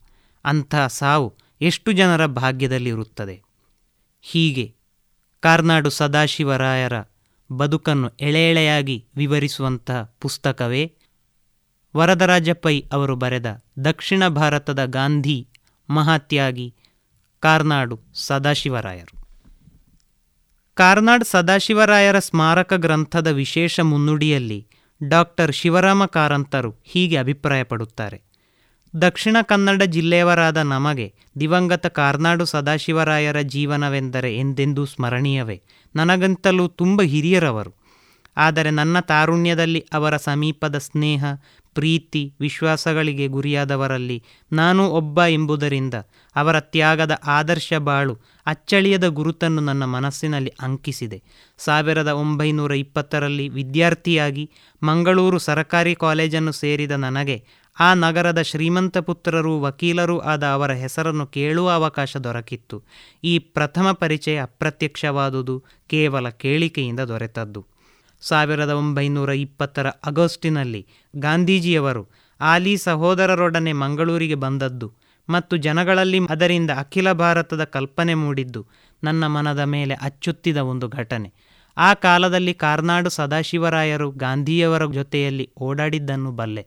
ಮುಂದೊಂದೆರಡು ತಿಂಗಳಲ್ಲಿ ಲೋಕಮಾನ್ಯ ತಿಲಕರು ನಿಧನಗೊಂಡಾಗ ಮಂಗಳೂರಿನಲ್ಲಿ ಪ್ರಚಂಡ ಸಂತಾಪ ಸೂಚನ ಸಭೆಗಳಾದವು. ಆ ಕಾಲದಲ್ಲಿಯೂ ಕಾರ್ನಾಡು ಸದಾಶಿವರಾಯರು ಮುಂದಳಾಗಿದ್ದರು. ಇವೆಲ್ಲ ಬಹಳ ದೂರದ ಪರಿಚಯಗಳು. ನಾಗಪುರ ಕಾಂಗ್ರೆಸ್ ಅಧಿವೇಶನ ನಡೆದ ಬಳಿಕ ಅಖಿಲ ಭಾರತೀಯ ಕಾಂಗ್ರೆಸ್ ಗಾಂಧೀಜಿಯವರ ನೇತೃತ್ವದಲ್ಲಿ ಆಂಗ್ಲ ಆಡಳಿತವನ್ನು ವಿವಿಧ ರೀತಿಯಿಂದ ಬಹಿಷ್ಕರಿಸಲು ಕರೆ ಕೊಟ್ಟಿತು. ಈ ಕರೆ ಮೊದಲು ಮಂಗಳೂರಿನಲ್ಲಿ, ನಂತರ ದಕ್ಷಿಣ ಕನ್ನಡದಲ್ಲಿ ಹಬ್ಬಿ ಪಸರಿಸಿದ್ದಲ್ಲದೆ ಅದರ ಕೀರ್ತಿ ಕಾರ್ನಾಡರಿಗೆ ಸಲ್ಲಬೇಕು. ವಕೀಲ ವೃತ್ತಿಗೆ ಅವರು ರಾಜೀನಾಮೆಯನ್ನು ನೀಡಿದ್ದಲ್ಲದೆ ಕಾಂಗ್ರೆಸ್ಸಿನ ಕಾರ್ಯಕ್ರಮದ ಪ್ರಸಾರಕ್ಕೆ ಮುಂದಳಾಗುವ ಹೊಣೆಯನ್ನು ಹೊತ್ತರು. ಆ ಕಾಲದಲ್ಲಿ ನನ್ನ ಹಿರಿಯಣ್ಣನಾದ ರಾಮಕೃಷ್ಣ ಕಾರಂತರು ಸಹ ಒಂದೆರಡು ವರ್ಷಗಳ ಕಾಲ ಕೋರ್ಟನ್ನು ಬಹಿಷ್ಕರಿಸಿದರು. ನಾನು ಕಾಲೇಜನ್ನು ತ್ಯಜಿಸಿದೆ. ಮಂಗಳೂರಿನಲ್ಲಿ ಬಲು ದೊಡ್ಡ ಪ್ರಮಾಣದಲ್ಲಿ ಅಸಹಕಾರ ಚಳುವಳಿ ಹಬ್ಬಿತು ಕಾರ್ನಾಡರ ಮನೆಯು ನಾವು ದಿನನಿತ್ಯ ಬಂದು ಕೇಳಿ ತಿಳಿದು ಹೋಗಿ ಪ್ರಚಾರ ಮಾಡುವ ಒಂದು ಆಶ್ರಮವಾಯಿತು. ಅಲ್ಲಿಂದ ಮುಂದೆ ದೀರ್ಘಕಾಲ ಕಾರ್ನಾಡರಿಗೂ ನನಗೂ ಇದ್ದ ಪರಿಚಯ ನಿಕಟ ಬಾಂಧವ್ಯವಾಗಿ ಬೆಳೆಯಿತು. ನಾನು ಕುಂದಾಪುರವನ್ನು ಕಾರ್ಯಕ್ಷೇತ್ರವನ್ನಾಗಿ ಬಳಸಿಕೊಂಡು ಅಲ್ಲಿ ದಿನ ಕಳೆಯತೊಡಗಿದೆ. ಕಾರ್ನಾಡರು ಅಖಿಲ ಕರ್ನಾಟಕದ ನಾಯಕರಾಗಿ ಜಿಲ್ಲೆಯ ಒಳಹೊರಗು ಅವಿರತ ಓಡಾಟವನ್ನು ಆರಂಭಿಸಿದರು ಅವರು ಮುಖಂಡರು, ನಾನು ಕೇವಲ ಸ್ವಯಂ ಸೇವಕ ಕಾರ್ನಾಡರು ಆಗರ್ಭ ಶ್ರೀಮಂತರಾಗಿದ್ದರು. ಆದರೆ ಅವರ ಸಂಪತ್ತು ಗಾಂಧಿ ಚಳುವಳಿಯ ಕಾರ್ಯಕ್ರಮಗಳಿಗೆ ಮೀಸಲಾಯಿತು. ಅವರ ಸರಳ ಸ್ವಭಾವ, ಸಾತ್ವಿಕ ಗುಣ, ತ್ಯಾಗಮಯ ವರ್ತನೆಗಳಿಂದಲೇ ನಮ್ಮ ಜಿಲ್ಲೆಯಲ್ಲಿ ಅಷ್ಟೊಂದು ವಿಶೇಷವಾಗಿ ಈ ಚಳುವಳಿ ಹಬ್ಬಿ ಸಾರ್ವತ್ರಿಕವಾಗಲು ಅನುಕೂಲವಾಯಿತು. ತಿಲಕ್ ಸ್ವರಾಜ್ಯ ಫಂಡಿನಂತಹ ಸಾರ್ವಜನಿಕ ನಿಧಿಗೆ ಜನ ಬಹಿರಂಗವಾಗಿ ವಂತಿಗೆ ಕೊಡಲು ಅಂಜುತ್ತಿದ್ದ ಕಾಲದಲ್ಲಿ ಜಿಲ್ಲೆಯ ಚಳುವಳಿಗೆ ಆರ್ಥಿಕ ಬೆಂಬಲವನ್ನು ಕೊಡಲು ಅಳುಕುತ್ತಿದ್ದ ಆ ಹೊತ್ತಿನಲ್ಲಿ ಸದಾಶಿವರಾಯರ ಸ್ವಂತ ಬೊಕ್ಕಸ ಇಲ್ಲದೆ ಹೋಗುತ್ತಿದ್ದರೆ ಯಾವತ್ತೋ ಆ ಚಳುವಳಿ ಕ್ಷಿಪ್ರವಾಗಿ ಅಳಿಯುತ್ತಿತ್ತೆಂದೇ ನನಗನಿಸುತ್ತದೆ. ಅವರ ಸಂಪತ್ತು ಅವರದ್ದೇ ಆಗಿರಲಿಲ್ಲ. ಮುಂದೆರಡು ವರ್ಷಗಳಲ್ಲಿ ಅಪೂರ್ವ ನೆರೆ ನಮ್ಮ ಜಿಲ್ಲೆಯ ನದಿಗಳಲ್ಲಿ ಕಾಣಿಸಿಕೊಂಡಾಗ ಜನಗಳಿಗಾದ ಹಾನಿ ಅಷ್ಟಿಷ್ಟಲ್ಲ. ಆ ಕಾಲದಲ್ಲಿ ಕುಂದಾಪುರದಲ್ಲುಂಟಾದ ನೆರೆ ಹಾವಳಿಯ ವಿವರಗಳನ್ನು ಮನೆ ಮನೆಗೂ ಹೋಗಿ ಸಂಗ್ರಹಿಸಿದ ನೆನಪು ಅದರ ನೋವು, ಅರಿವಿನೊಂದಿಗೆ ಚೆನ್ನಾಗಿಯೇ ಇದೆ. ಆ ವೇಳೆಗೆ ಸದಾಶಿವರಾಯರು ಅಷ್ಟೊಂದು ಬಾರಿ ಬಂದು ಹೋಗಿದ್ದರು. ನೆರೆ ಹಾವಳಿಯ ನಿವಾರಣೆಗೆ ದಕ್ಷಿಣ ಕನ್ನಡ ಜಿಲ್ಲೆಯಲ್ಲಿ ಒಂದು ಫಂಡ್ ನಿರ್ಮಾಣಗೊಂಡಿತು ನಾನು ಅದರ ಸದಸ್ಯ. ಆ ಫಂಡನ್ನು ತುಂಬಿಸುವ ಪ್ರಯತ್ನದಲ್ಲಿ ಕಾರ್ನಾಡರು ವಹಿಸಿದ ಶ್ರಮ ಅವರ್ಣನೀಯ. ಅದಕ್ಕಾಗಿ ಅವರು ಮುಂಬೈಗೆ ಹೋಗುತ್ತಿದ್ದುದು ರಮಣ್ಲಾಲ್ ದಾತಾರಂಥ ಉದಾರಿಗಳಿಂದ ಅಪಾರ ಧನ ಸಂಗ್ರಹಿಸಿದ್ದು ನನಗೆ ಗೊತ್ತು. ದಾತಾರರ ಹೆಸರನ್ನು ನಾನು ಕೇಳಿದ್ದು ಕಾರ್ನಾಡರ ಬಾಯಿಯಿಂದಲೇ. ಈ ಪ್ರಸಂಗದಲ್ಲಿ ನೆರೆಯಿಂದ ಹಾನಿಗೊಂಡ ಹಳ್ಳಿಗರಿಗೆ ಅಕ್ಕಿ, ಅರಿವೆ, ಹಣಗಳನ್ನು ಹಂಚುತ್ತಿದ್ದಾಗಲೆಲ್ಲ ನನಗೆ ಬರುತ್ತಿದ್ದದು ಕಾರ್ನಾಡರ ಮತ್ತು ದಾತಾರರ ನೆನಪೆ. ಈ ಅವಧಿಯಲ್ಲಿ ನಾಲ್ಕೆಂಟು ವರ್ಷಗಳ ಕಾಲ ಖಾದಿ ವಿಚಾರದಲ್ಲೋ, ಅಸ್ಪೃಶ್ಯತಾ ನಿವಾರಣಾ ಕೆಲಸದಲ್ಲೋ ಓಡಾಡುತ್ತಿದ್ದ ಕಾರ್ನಾಡರು ಪ್ರೀತಿ, ವಿಶ್ವಾಸ, ಸ್ನೇಹಗಳಿಂದ ನನ್ನ ಪಾಲಿಗೆ ಹಿರಿಯಣ್ಣನಾಗಿದ್ದರು. ನಮ್ಮ ಜಿಲ್ಲೆ ಅವರಿಗೆ ಎಷ್ಟೊಂದು ಋಣಿಯಾಗಿತ್ತೆಂದು ಬಣ್ಣಿಸಲಾಗದ ಮಾತು. ಈ ಶತಮಾನದ ನಾಲ್ಕನೇ ದಶಕದಲ್ಲಿ ಜಿಲ್ಲೆಯ ಧರ್ಮರಾಯನೆನಿಸಿದ ಕಾರ್ನಾಡರ ಪಾಲಿಗೆ ಆರ್ಥಿಕ ದೀನ ಅವಸ್ಥೆ ಪ್ರಾಪ್ತಿಸತೊಡಗಿದ್ದನ್ನು ನಾನು ಕಾಣಬೇಕಾಯಿತು. ಅವರ ಸ್ವಂತದೆಂಬುದು ಏನೂ ಉಳಿಯಲಿಲ್ಲ. ಆದರೂ ಅವರ ಸತ್ಯನಿಷ್ಠೆ, ಸಜ್ಜನಿಕೆ, ಉತ್ಸಾಹ, ರಾಜಕೀಯ ಚಟುವಟಿಕೆಯೊಂದಕ್ಕೂ ಚ್ಯುತಿಯೂ ಬರಲಿಲ್ಲ. ಕೊಡಿಯಾಲ್ ಬೈಲಿನಲ್ಲಿರುವ ಸ್ವಂತ ಮನೆಯನ್ನು ಬಿಟ್ಟುಕೊಟ್ಟು ಕದ್ರಿಯಲ್ಲಿ ತಮ್ಮ ಎರಡು ಹೆಣ್ಣು ಮಕ್ಕಳೊಡನೆ ನೆನೆಸಿ ಬಡತನದ ಬೇಗೆಯನ್ನು ಅನುಭವಿಸುತ್ತಿದ್ದಾಗ ಅವರನ್ನು ಕೆಲವೊಮ್ಮೆ ಹೋಗಿ ನೋಡಿದ್ದೆ. ಹೋಗಿ ಕಂಡಾಗಲೆಲ್ಲ ಅವರ ತ್ಯಾಗವೇ ಅವರಿಗೆ ಮೃತ್ಯುವಾಯಿತು. ಎಂಬ ನೋವು ನನಗೆ ಉಂಟಾಗಿತ್ತು. ಅವರು ಕೊನೆಯ ಕಾಲದಲ್ಲಿ ನನ್ನಿಂದ ಹದಿಮೂರು ರೂಪಾಯಿಯ ಸಾಲ ಕೇಳಬೇಕಾಗಿ ಬಂತು ಎನ್ನುವುದನ್ನು ನೆನೆಯುವಾಗಲಂತೂ ಏನೇ ಇದ್ದರೂ ಅವರದ್ದೊಂದು ಬಹುದೊಡ್ಡ ಆದರ್ಶ ಜೀವನ. ಅವರಲ್ಲಿ ಕುಂದುಕೊರತೆಗಳಿದ್ದರೆ ಅದು ತೀರಾ ತೀರಾ ಸರಳತನ, ತೀರಾ ತೀರಾ ನಿಷ್ಕಪಟ ಜೀವನ. ಇಷ್ಟು ಹೇಳಿದ ಕಾರಂತರು ತಮ್ಮ ಮಾತುಗಳನ್ನು ಕೊನೆಗೊಳಿಸುತ್ತಾರೆ. ಸ್ಮೃತಿಪಟಲದಿಂದ ಎಂಬ ಕೃತಿಯಲ್ಲಿ ಶಿವರಾಮ ಕಾರಂತರು ಮತ್ತೆ ಹೀಗೆನ್ನುತ್ತಾರೆ ಅಸಹಕಾರ ಚಳುವಳಿಯ ಗಾಳಿ ನನಗೆ ಮೊದಲ ಬಾರಿಗೆ ಸೋಂಕಿದ್ದು ಮಂಗಳೂರಿನಲ್ಲಿ. ಅದಕ್ಕೆ ಗಾಂಧೀಜಿಯಷ್ಟು ಪ್ರೇರಣೆಯೋ? ಮಂಗಳೂರಿನ ಗಾಂಧೀಜಿ ಎನಿಸಿದ ಕಾರ್ನಾಡು ಸದಾಶಿವರಾಯರು ಅಷ್ಟೇ ಪ್ರೇರಣೆ. ಅವರ ತ್ಯಾಗ, ಸರಳತೆ, ಸೇವಾಬುದ್ಧಿ, ಕಪಟವರಿಯದ ನಡೆ, ಇದನ್ನು ಸುಮಾರು ಎರಡು ದಶಕಗಳ ಕಾಲ ಸಮೀಪದಿಂದ ತಿಳಿಯುವ ಅವಕಾಶ ನನಗೆ ದೊರಕಿತ್ತು. ಆ ಅವಧಿಯ ನನ್ನ ಅನುಭವವನ್ನು, ಅವರ ಬದುಕನ್ನು, ಅವರ ನೋವು ನಿರಾಶೆಗಳನ್ನು ಕುರಿತು ಆ ದಿನದ ರಾಜಕೀಯ ರಾಡಿಯ ಚಿತ್ರದೊಡನೆ ನಾನು ಔದಾರ್ಯದ ಉರುಳಲ್ಲಿ ಎಂಬ ಕಾದಂಬರಿಯಲ್ಲಿ ಬರೆದಿದ್ದೇನೆ. ಹೀಗೆ ಶಿವರಾಮ ಕಾರಂತರ ಬದುಕಿನ ಮತ್ತು ಅವರ ಸಮಗ್ರ ಸಾಹಿತ್ಯದ ಸೂತ್ರಗಳೆಂದರೆ ಸತ್ಯ ಮತ್ತು ಪ್ರಾಮಾಣಿಕತೆ. ಕಟು ಸತ್ಯವನ್ನು ಹೇಳಬೇಕಾದ ಸಂದರ್ಭ ಬಂದಾಗ ಅದನ್ನು ಕಡ್ಡಿ ಮುರಿದಂತೆ ಹೇಳುತ್ತಿದ್ದರು. ಇಂಥ ಸಂದರ್ಭದಲ್ಲಿ ಅವರ ಮಾತಿನಲ್ಲಿ ಸೌಜನ್ಯದ ಸೋಗಿರುತ್ತಿರಲಿಲ್ಲ. ಭಾಷೆ ಒರಟಾಗಿ ಇರುತ್ತಿತ್ತು. ಹಾಗೆ ಇರಬೇಕು ಕೂಡ. ಆದ್ದರಿಂದಲೇ ಕಾರಂತರು ಶಿವರಾಮ ಕಾರಂತರಾಗಿ ಬಾಳಿದರು. ಆದರೆ ಕೆಲವು ಜನ ತಿಳಿದಂತೆ ಕಾರಂತರು ಒರಟು ಸ್ವಭಾವದವರಾಗಿರಲೇ ಇಲ್ಲ. ಯಾವೊಬ್ಬ ವ್ಯಕ್ತಿಯಲ್ಲಿ ಪ್ರಾಮಾಣಿಕತೆಯನ್ನು ಕಂಡಾಗ ಅವರ ಎದೆ ಕರಗಿ ನೀರಾಗುತ್ತಿತ್ತು. ಅವರ ಪ್ರತಿ ಕಾದಂಬರಿಯಲ್ಲಿಯೂ ನಾವು ಅದನ್ನು ಗಮನಿಸಬಹುದು. ಯಾವ ವ್ಯಕ್ತಿಯನ್ನು ಕಾರಂತರು ದೇವರೆಂದು ಹೇಳುತ್ತಿರಲಿಲ್ಲ, ಅದು ಅವರ ಸ್ವಭಾವವೂ ಆಗಿರಲಿಲ್ಲ. ಅಷ್ಟಾಗಿಯೂ ಅವರು ತಮಗೆ ಗೊತ್ತಿಲ್ಲದೆಯೇ ಕಾರ್ನಾಡು ಸದಾಶಿವರಾಯರನ್ನು ಉನ್ನತ ಸ್ಥಾನದಲ್ಲಿಟ್ಟುಕೊಂಡು ನೋಡಿದರು. ಕಾರ್ನಾಡರ ಬಗ್ಗೆ ಮಾತು ಬರುವಾಗ ಅವರು ಕಾರ್ನಾಡರ ಬಗ್ಗೆ ಅದೆಷ್ಟೇ ವಿಮರ್ಶೆಗಳನ್ನು ಹೇಳಲಿ, ಒಳಗೊಳಗೆ ಅವರು ಮುಗ್ಧರಾಗುತ್ತಿದ್ದರು. ಅವರ ಈ ಮಾತುಗಳನ್ನು ಗಮನಿಸೋಣ. ಕಾರ್ನಾಡರಲ್ಲಿ ಕುಂದುಕೊರತೆಗಳಿದ್ದರೆ ಅದು ತೀರಾ ಸರಳತನ, ತೀರಾ ನಿಷ್ಕಪಟ ಜೀವನ. ತೀರಾ ಸರಳತನ ಎಂದಿದ್ದರೆ ಸಾಕಿತ್ತು, ಆದರೆ ಶಿವರಾಮ ಕಾರಂತರು ತೀರಾ ತೀರಾ ಸರಳತನ ಎಂದು ಬರೆದರು. ತೀರಾ ನಿಷ್ಕಪಟ ಜೀವನ ಎಂದರೆ ಸಾಕಿತ್ತು. ತೀರಾ ತೀರಾ ನಿಷ್ಕಪಟ ಜೀವನ ಎಂದು ಹೇಳುವುದರ ಅಗತ್ಯವೇನಿತ್ತು? ಅಗತ್ಯ ಖಂಡಿತವಾಗಿಯೂ ಇತ್ತು. ಕಾರ್ನಾಡು ಸದಾಶಿವರಾಯರು ಬೇರೆಲ್ಲ ಒಳ್ಳೆಯ ವ್ಯಕ್ತಿಗಳಿಂತ ವಿಭಿನ್ನರಾಗಿದ್ದರು ಎಂಬುದನ್ನು ಕಾರಂತರಿಗೆ ಒತ್ತಿ ಹೇಳಬೇಕಾಗಿತ್ತು. ಮಾತ್ರವಲ್ಲ, ತೀರಾ ತೀರಾ ಸರಳತನ ಮತ್ತು ತೀರಾ ತೀರಾ ನಿಷ್ಕಪಟತನದಿಂದಾಗಿಯೇ ಅವರ ಅನುಯಾಯಿಗಳು ಕೊನೆಗಾಲದಲ್ಲಿ ಅವರನ್ನು ಮೋಸಗೊಳಿಸಿದರು. ಆದರೂ ಇಲ್ಲೊಂದು ಅಪೂರ್ವವಾದ ಮಗುವಿನ ಮುಗ್ಧತೆಯನ್ನು ನಾವು ಕಾಣಬಹುದು. ಮತ್ತೊಂದು ಸಂಗತಿಯನ್ನು ನಾವು ಗಮನಿಸಬೇಕು. ಕಾರ್ನಾಡು ಸದಾಶಿವರಾಯರು ತೀರಿಕೊಂಡದ್ದು ಸಾವಿರದ ಒಂಬೈನೂರ ಮೂವತ್ತೇಳರಲ್ಲಿ. ಶಿವರಾಮ ಕಾರಂತರು ಔದಾರ್ಯದ ಉರುಳಲ್ಲಿ ಎಂಬ ಕಾದಂಬರಿಯನ್ನು ಬರೆದದ್ದು ಸಾವಿರದ ಒಂಬೈನೂರ ನಲವತ್ತೇಳರಲ್ಲಿ. ಆ ಹತ್ತು ವರ್ಷಗಳಲ್ಲಿ ಕಾರ್ನಾಡರ ಬಗ್ಗೆ ಕಾರಂತರಿಗಿದ್ದ ಗೌರವದ ತೀಕ್ಷ್ಣತೆಯನ್ನು ಕಡಿಮೆ ಮಾಡಲು ಯಾವ ಕಾಲಕ್ಕೂ ಸಾಧ್ಯವಾಗಲಿಲ್ಲ. ಒಟ್ಟಾರೆ ಕಾರ್ನಾಡರ ವ್ಯಕ್ತಿತ್ವ ಯಾವ ತೆರನಾದದ್ದು ಎಂಬುದನ್ನು ತಿಳಿಯಬೇಕಾದರೆ ಕಾರಂತರ ಕಾದಂಬರಿಯ ಜೊತೆಗೆ ಈ ಪುಸ್ತಕವನ್ನು ಕೂಡ ಓದಬೇಕು. ಈ ಪುಸ್ತಕ ನಮ್ಮನ್ನು ಬೇರೆಯೇ ಒಂದು ಪ್ರಪಂಚಕ್ಕೆ ಕೊಂಡೊಯ್ಯುತ್ತದೆ. ಶಿವರಾಮ ಕಾರಂತರ ಕಾದಂಬರಿಯ ಹೆಸರಿನಂತೆ ವರದರಾಯ ಪೈ ಅವರು ಬರೆದ ದಕ್ಷಿಣ ಭಾರತದ ಗಾಂಧಿ ಮಹಾತ್ಯಾಗಿ ಕಾರ್ನಾಡು ಸದಾಶಿವರಾಯರು ಎನ್ನುವ ಶೀರ್ಷಿಕೆ ಕೂಡ ಅವರ ವ್ಯಕ್ತಿತ್ವಕ್ಕೆ ಪೂರಕವಾಗಿದೆ.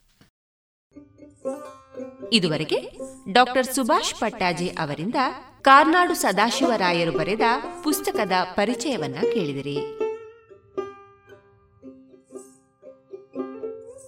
ಇನ್ನು ಮುಂದೆ ಮಧುರಗಾನ ಪ್ರಸಾರವಾಗಲಿದೆ.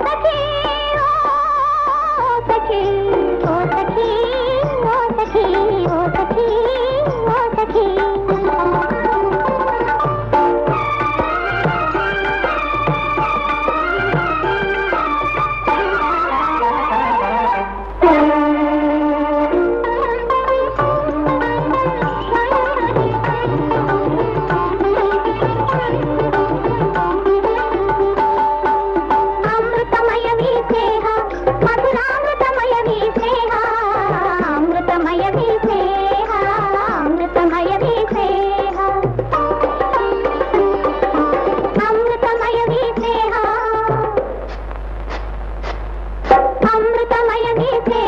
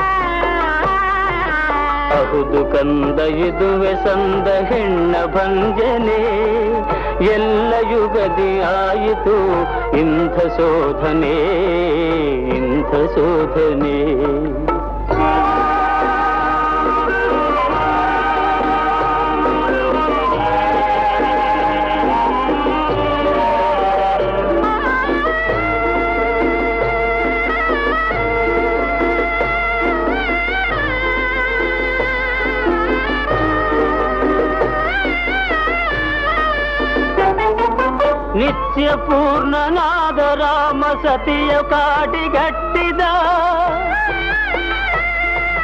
ಸತ್ಯ ಸಂಧನಾದ ಹರಿಶ್ಚಂದ್ರ ಬೆಲೆಗೆ ಮಾರಿದ.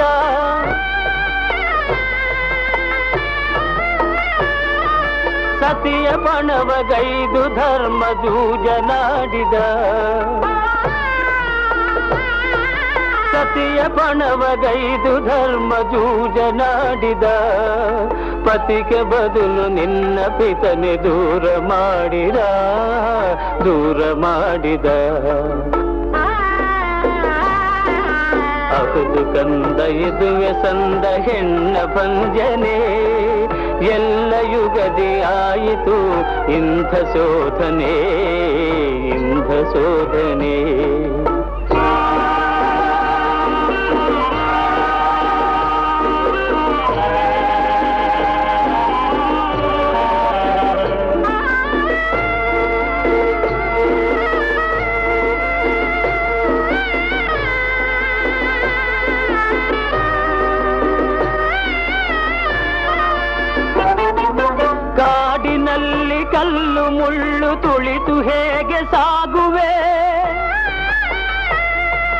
ಹಸಿವು ತೃಷೆಯ ಸಹಿಸಿ ಎಂತು ಪತಿಯ ಸೇವೆ ಮಾಡುವೆ?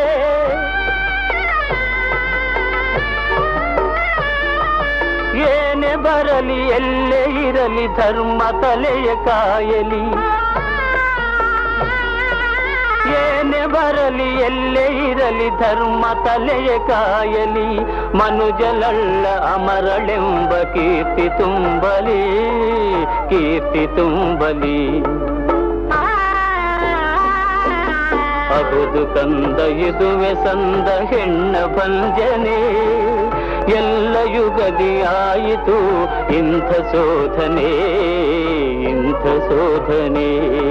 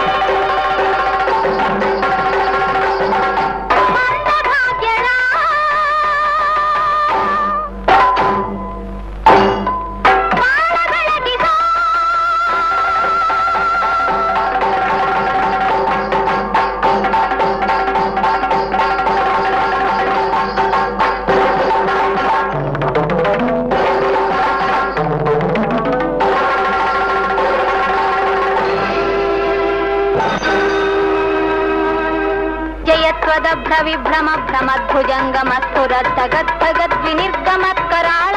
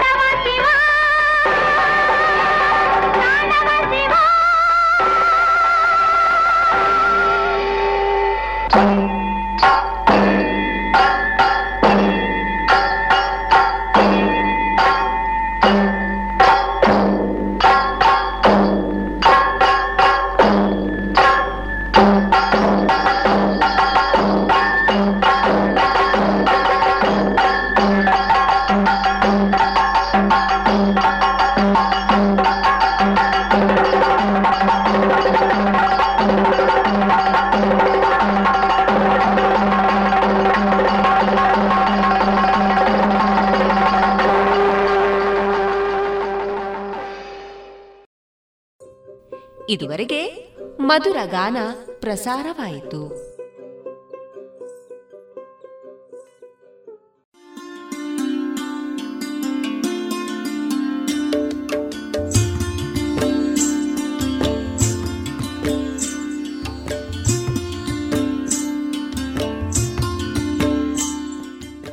ರೇಡಿಯೋ ಪಾಂಚಜನ್ಯ ಸಮುದಾಯ ಬಾನುಲಿ ಕೇಂದ್ರದಿಂದ ನಿಮ್ಮ ಕಾರ್ಯಕ್ರಮಗಳು ಪ್ರಸಾರವಾಗಬೇಕೆ?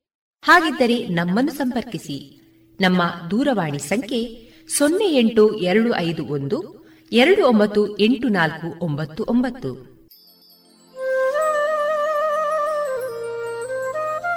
ಗಮನಿಸಿ ಕೇಳುವರೆ ನಮ್ಮ ಕಾರ್ಯಕ್ರಮಗಳನ್ನು ವೆಬ್ಸೈಟ್ ಮೂಲಕ ಕೂಡ ಆಲಿಸಬಹುದು. ನಮ್ಮ ವೆಬ್ಸೈಟ್ ವಿಳಾಸ W W W dot radio Panchajanya dot com. ಇಲ್ಲಿ ಆರ್ಕೈವ್ಸ್ನ ಭಾಗಕ್ಕೆ ಹೋಗಿ ಕ್ಲಿಕ್ ಮಾಡಿದರೆ ಹಳೆ ಕಾರ್ಯಕ್ರಮಗಳನ್ನು ಕೂಡ ಆಲಿಸಬಹುದು. ಜೊತೆಗೆ ನಮ್ಮ ಪ್ರಸಾರವನ್ನು ಆಪ್ ಮೂಲಕವೂ ಕೇಳಬಹುದು. ಪ್ಲೇಸ್ಟೋರ್ನಲ್ಲಿ ಪಾಂಚಜನ್ಯ ಸರ್ಚ್ ಮಾಡಿ, ಡೌನ್ಲೋಡ್ ಮಾಡಿಕೊಂಡು ತಮ್ಮ ಮೊಬೈಲ್ಗಳಿಗೆ ಇನ್ಸ್ಟಾಲ್ ಮಾಡಿದರೆ ರೇಡಿಯೋ ಪ್ರಸಾರದ ಕಾರ್ಯಕ್ರಮವನ್ನು ನೀವು ಆಲಿಸಬಹುದು. ನಮ್ಮ ಪ್ರಸಾರದ ಬಗೆಗೆ ನಿಮ್ಮ ಅಭಿಪ್ರಾಯಗಳನ್ನು ಹಂಚಿಕೊಳ್ಳಲು ನಮ್ಮ ವಿಳಾಸ ರೇಡಿಯೋ ಪಾಂಚಜನ್ಯ ತೊಂಬತ್ತು ಬಿಂದು ಎಂಟು ಎಫ್ಎಂ ಸಮುದಾಯ ಬಾನುಲಿ ಕೇಂದ್ರ ನೆಹರು ನಗರ, ಪುತ್ತೂರು. ನಮ್ಮ ದೂರವಾಣಿ ಸಂಖ್ಯೆ ಸೊನ್ನೆ ಎಂಟು ಎರಡು ಐದು ಒಂದು, ಎರಡು ಒಂಬತ್ತು ಎಂಟು ನಾಲ್ಕು ಒಂಬತ್ತು ಒಂಬತ್ತು. ಇಮೇಲ್ ವಿಳಾಸ radio Panchajanya at Gmail dot com ನಮ್ಮ ವಿಳಾಸ ಮತ್ತೊಮ್ಮೆ ರೇಡಿಯೋ ಪಾಂಚಜನ್ಯ ತೊಂಬತ್ತು ಬಿಂದು ಎಂಟು ಎಫ್ಎಂ ಸಮುದಾಯ ಬಾನುಲಿ ಕೇಂದ್ರ, ನೆಹರು ನಗರ, ಪುತ್ತೂರು. ನಮ್ಮ ದೂರವಾಣಿ ಸಂಖ್ಯೆ ಸೊನ್ನೆ ಎಂಟು ಎರಡು ಐದು ಒಂದು, ಎರಡು ಒಂಬತ್ತು ಎಂಟು ನಾಲ್ಕು ಒಂಬತ್ತು ಒಂಬತ್ತು. ಇಲ್ಲಿಗೆ ಈ ಹೊತ್ತಿನ ಪ್ರಸಾರ ಕಾರ್ಯಕ್ರಮವನ್ನ ಮುಕ್ತಾಯಗೊಳಿಸುತ್ತಿದ್ದೇವೆ. ಆತ್ಮೀಯ ಕೇಳುಗರಿಗೆಲ್ಲ ರೇಡಿಯೋ ಪಾಂಚಜನ್ಯದ ಬಳಗದ ಪರವಾಗಿ ನಾನು ತೇಜಸ್ವಿ ರಾಜೇಶ್ ಮಾಡುವ ಅನಂತ ವಂದನೆಗಳು.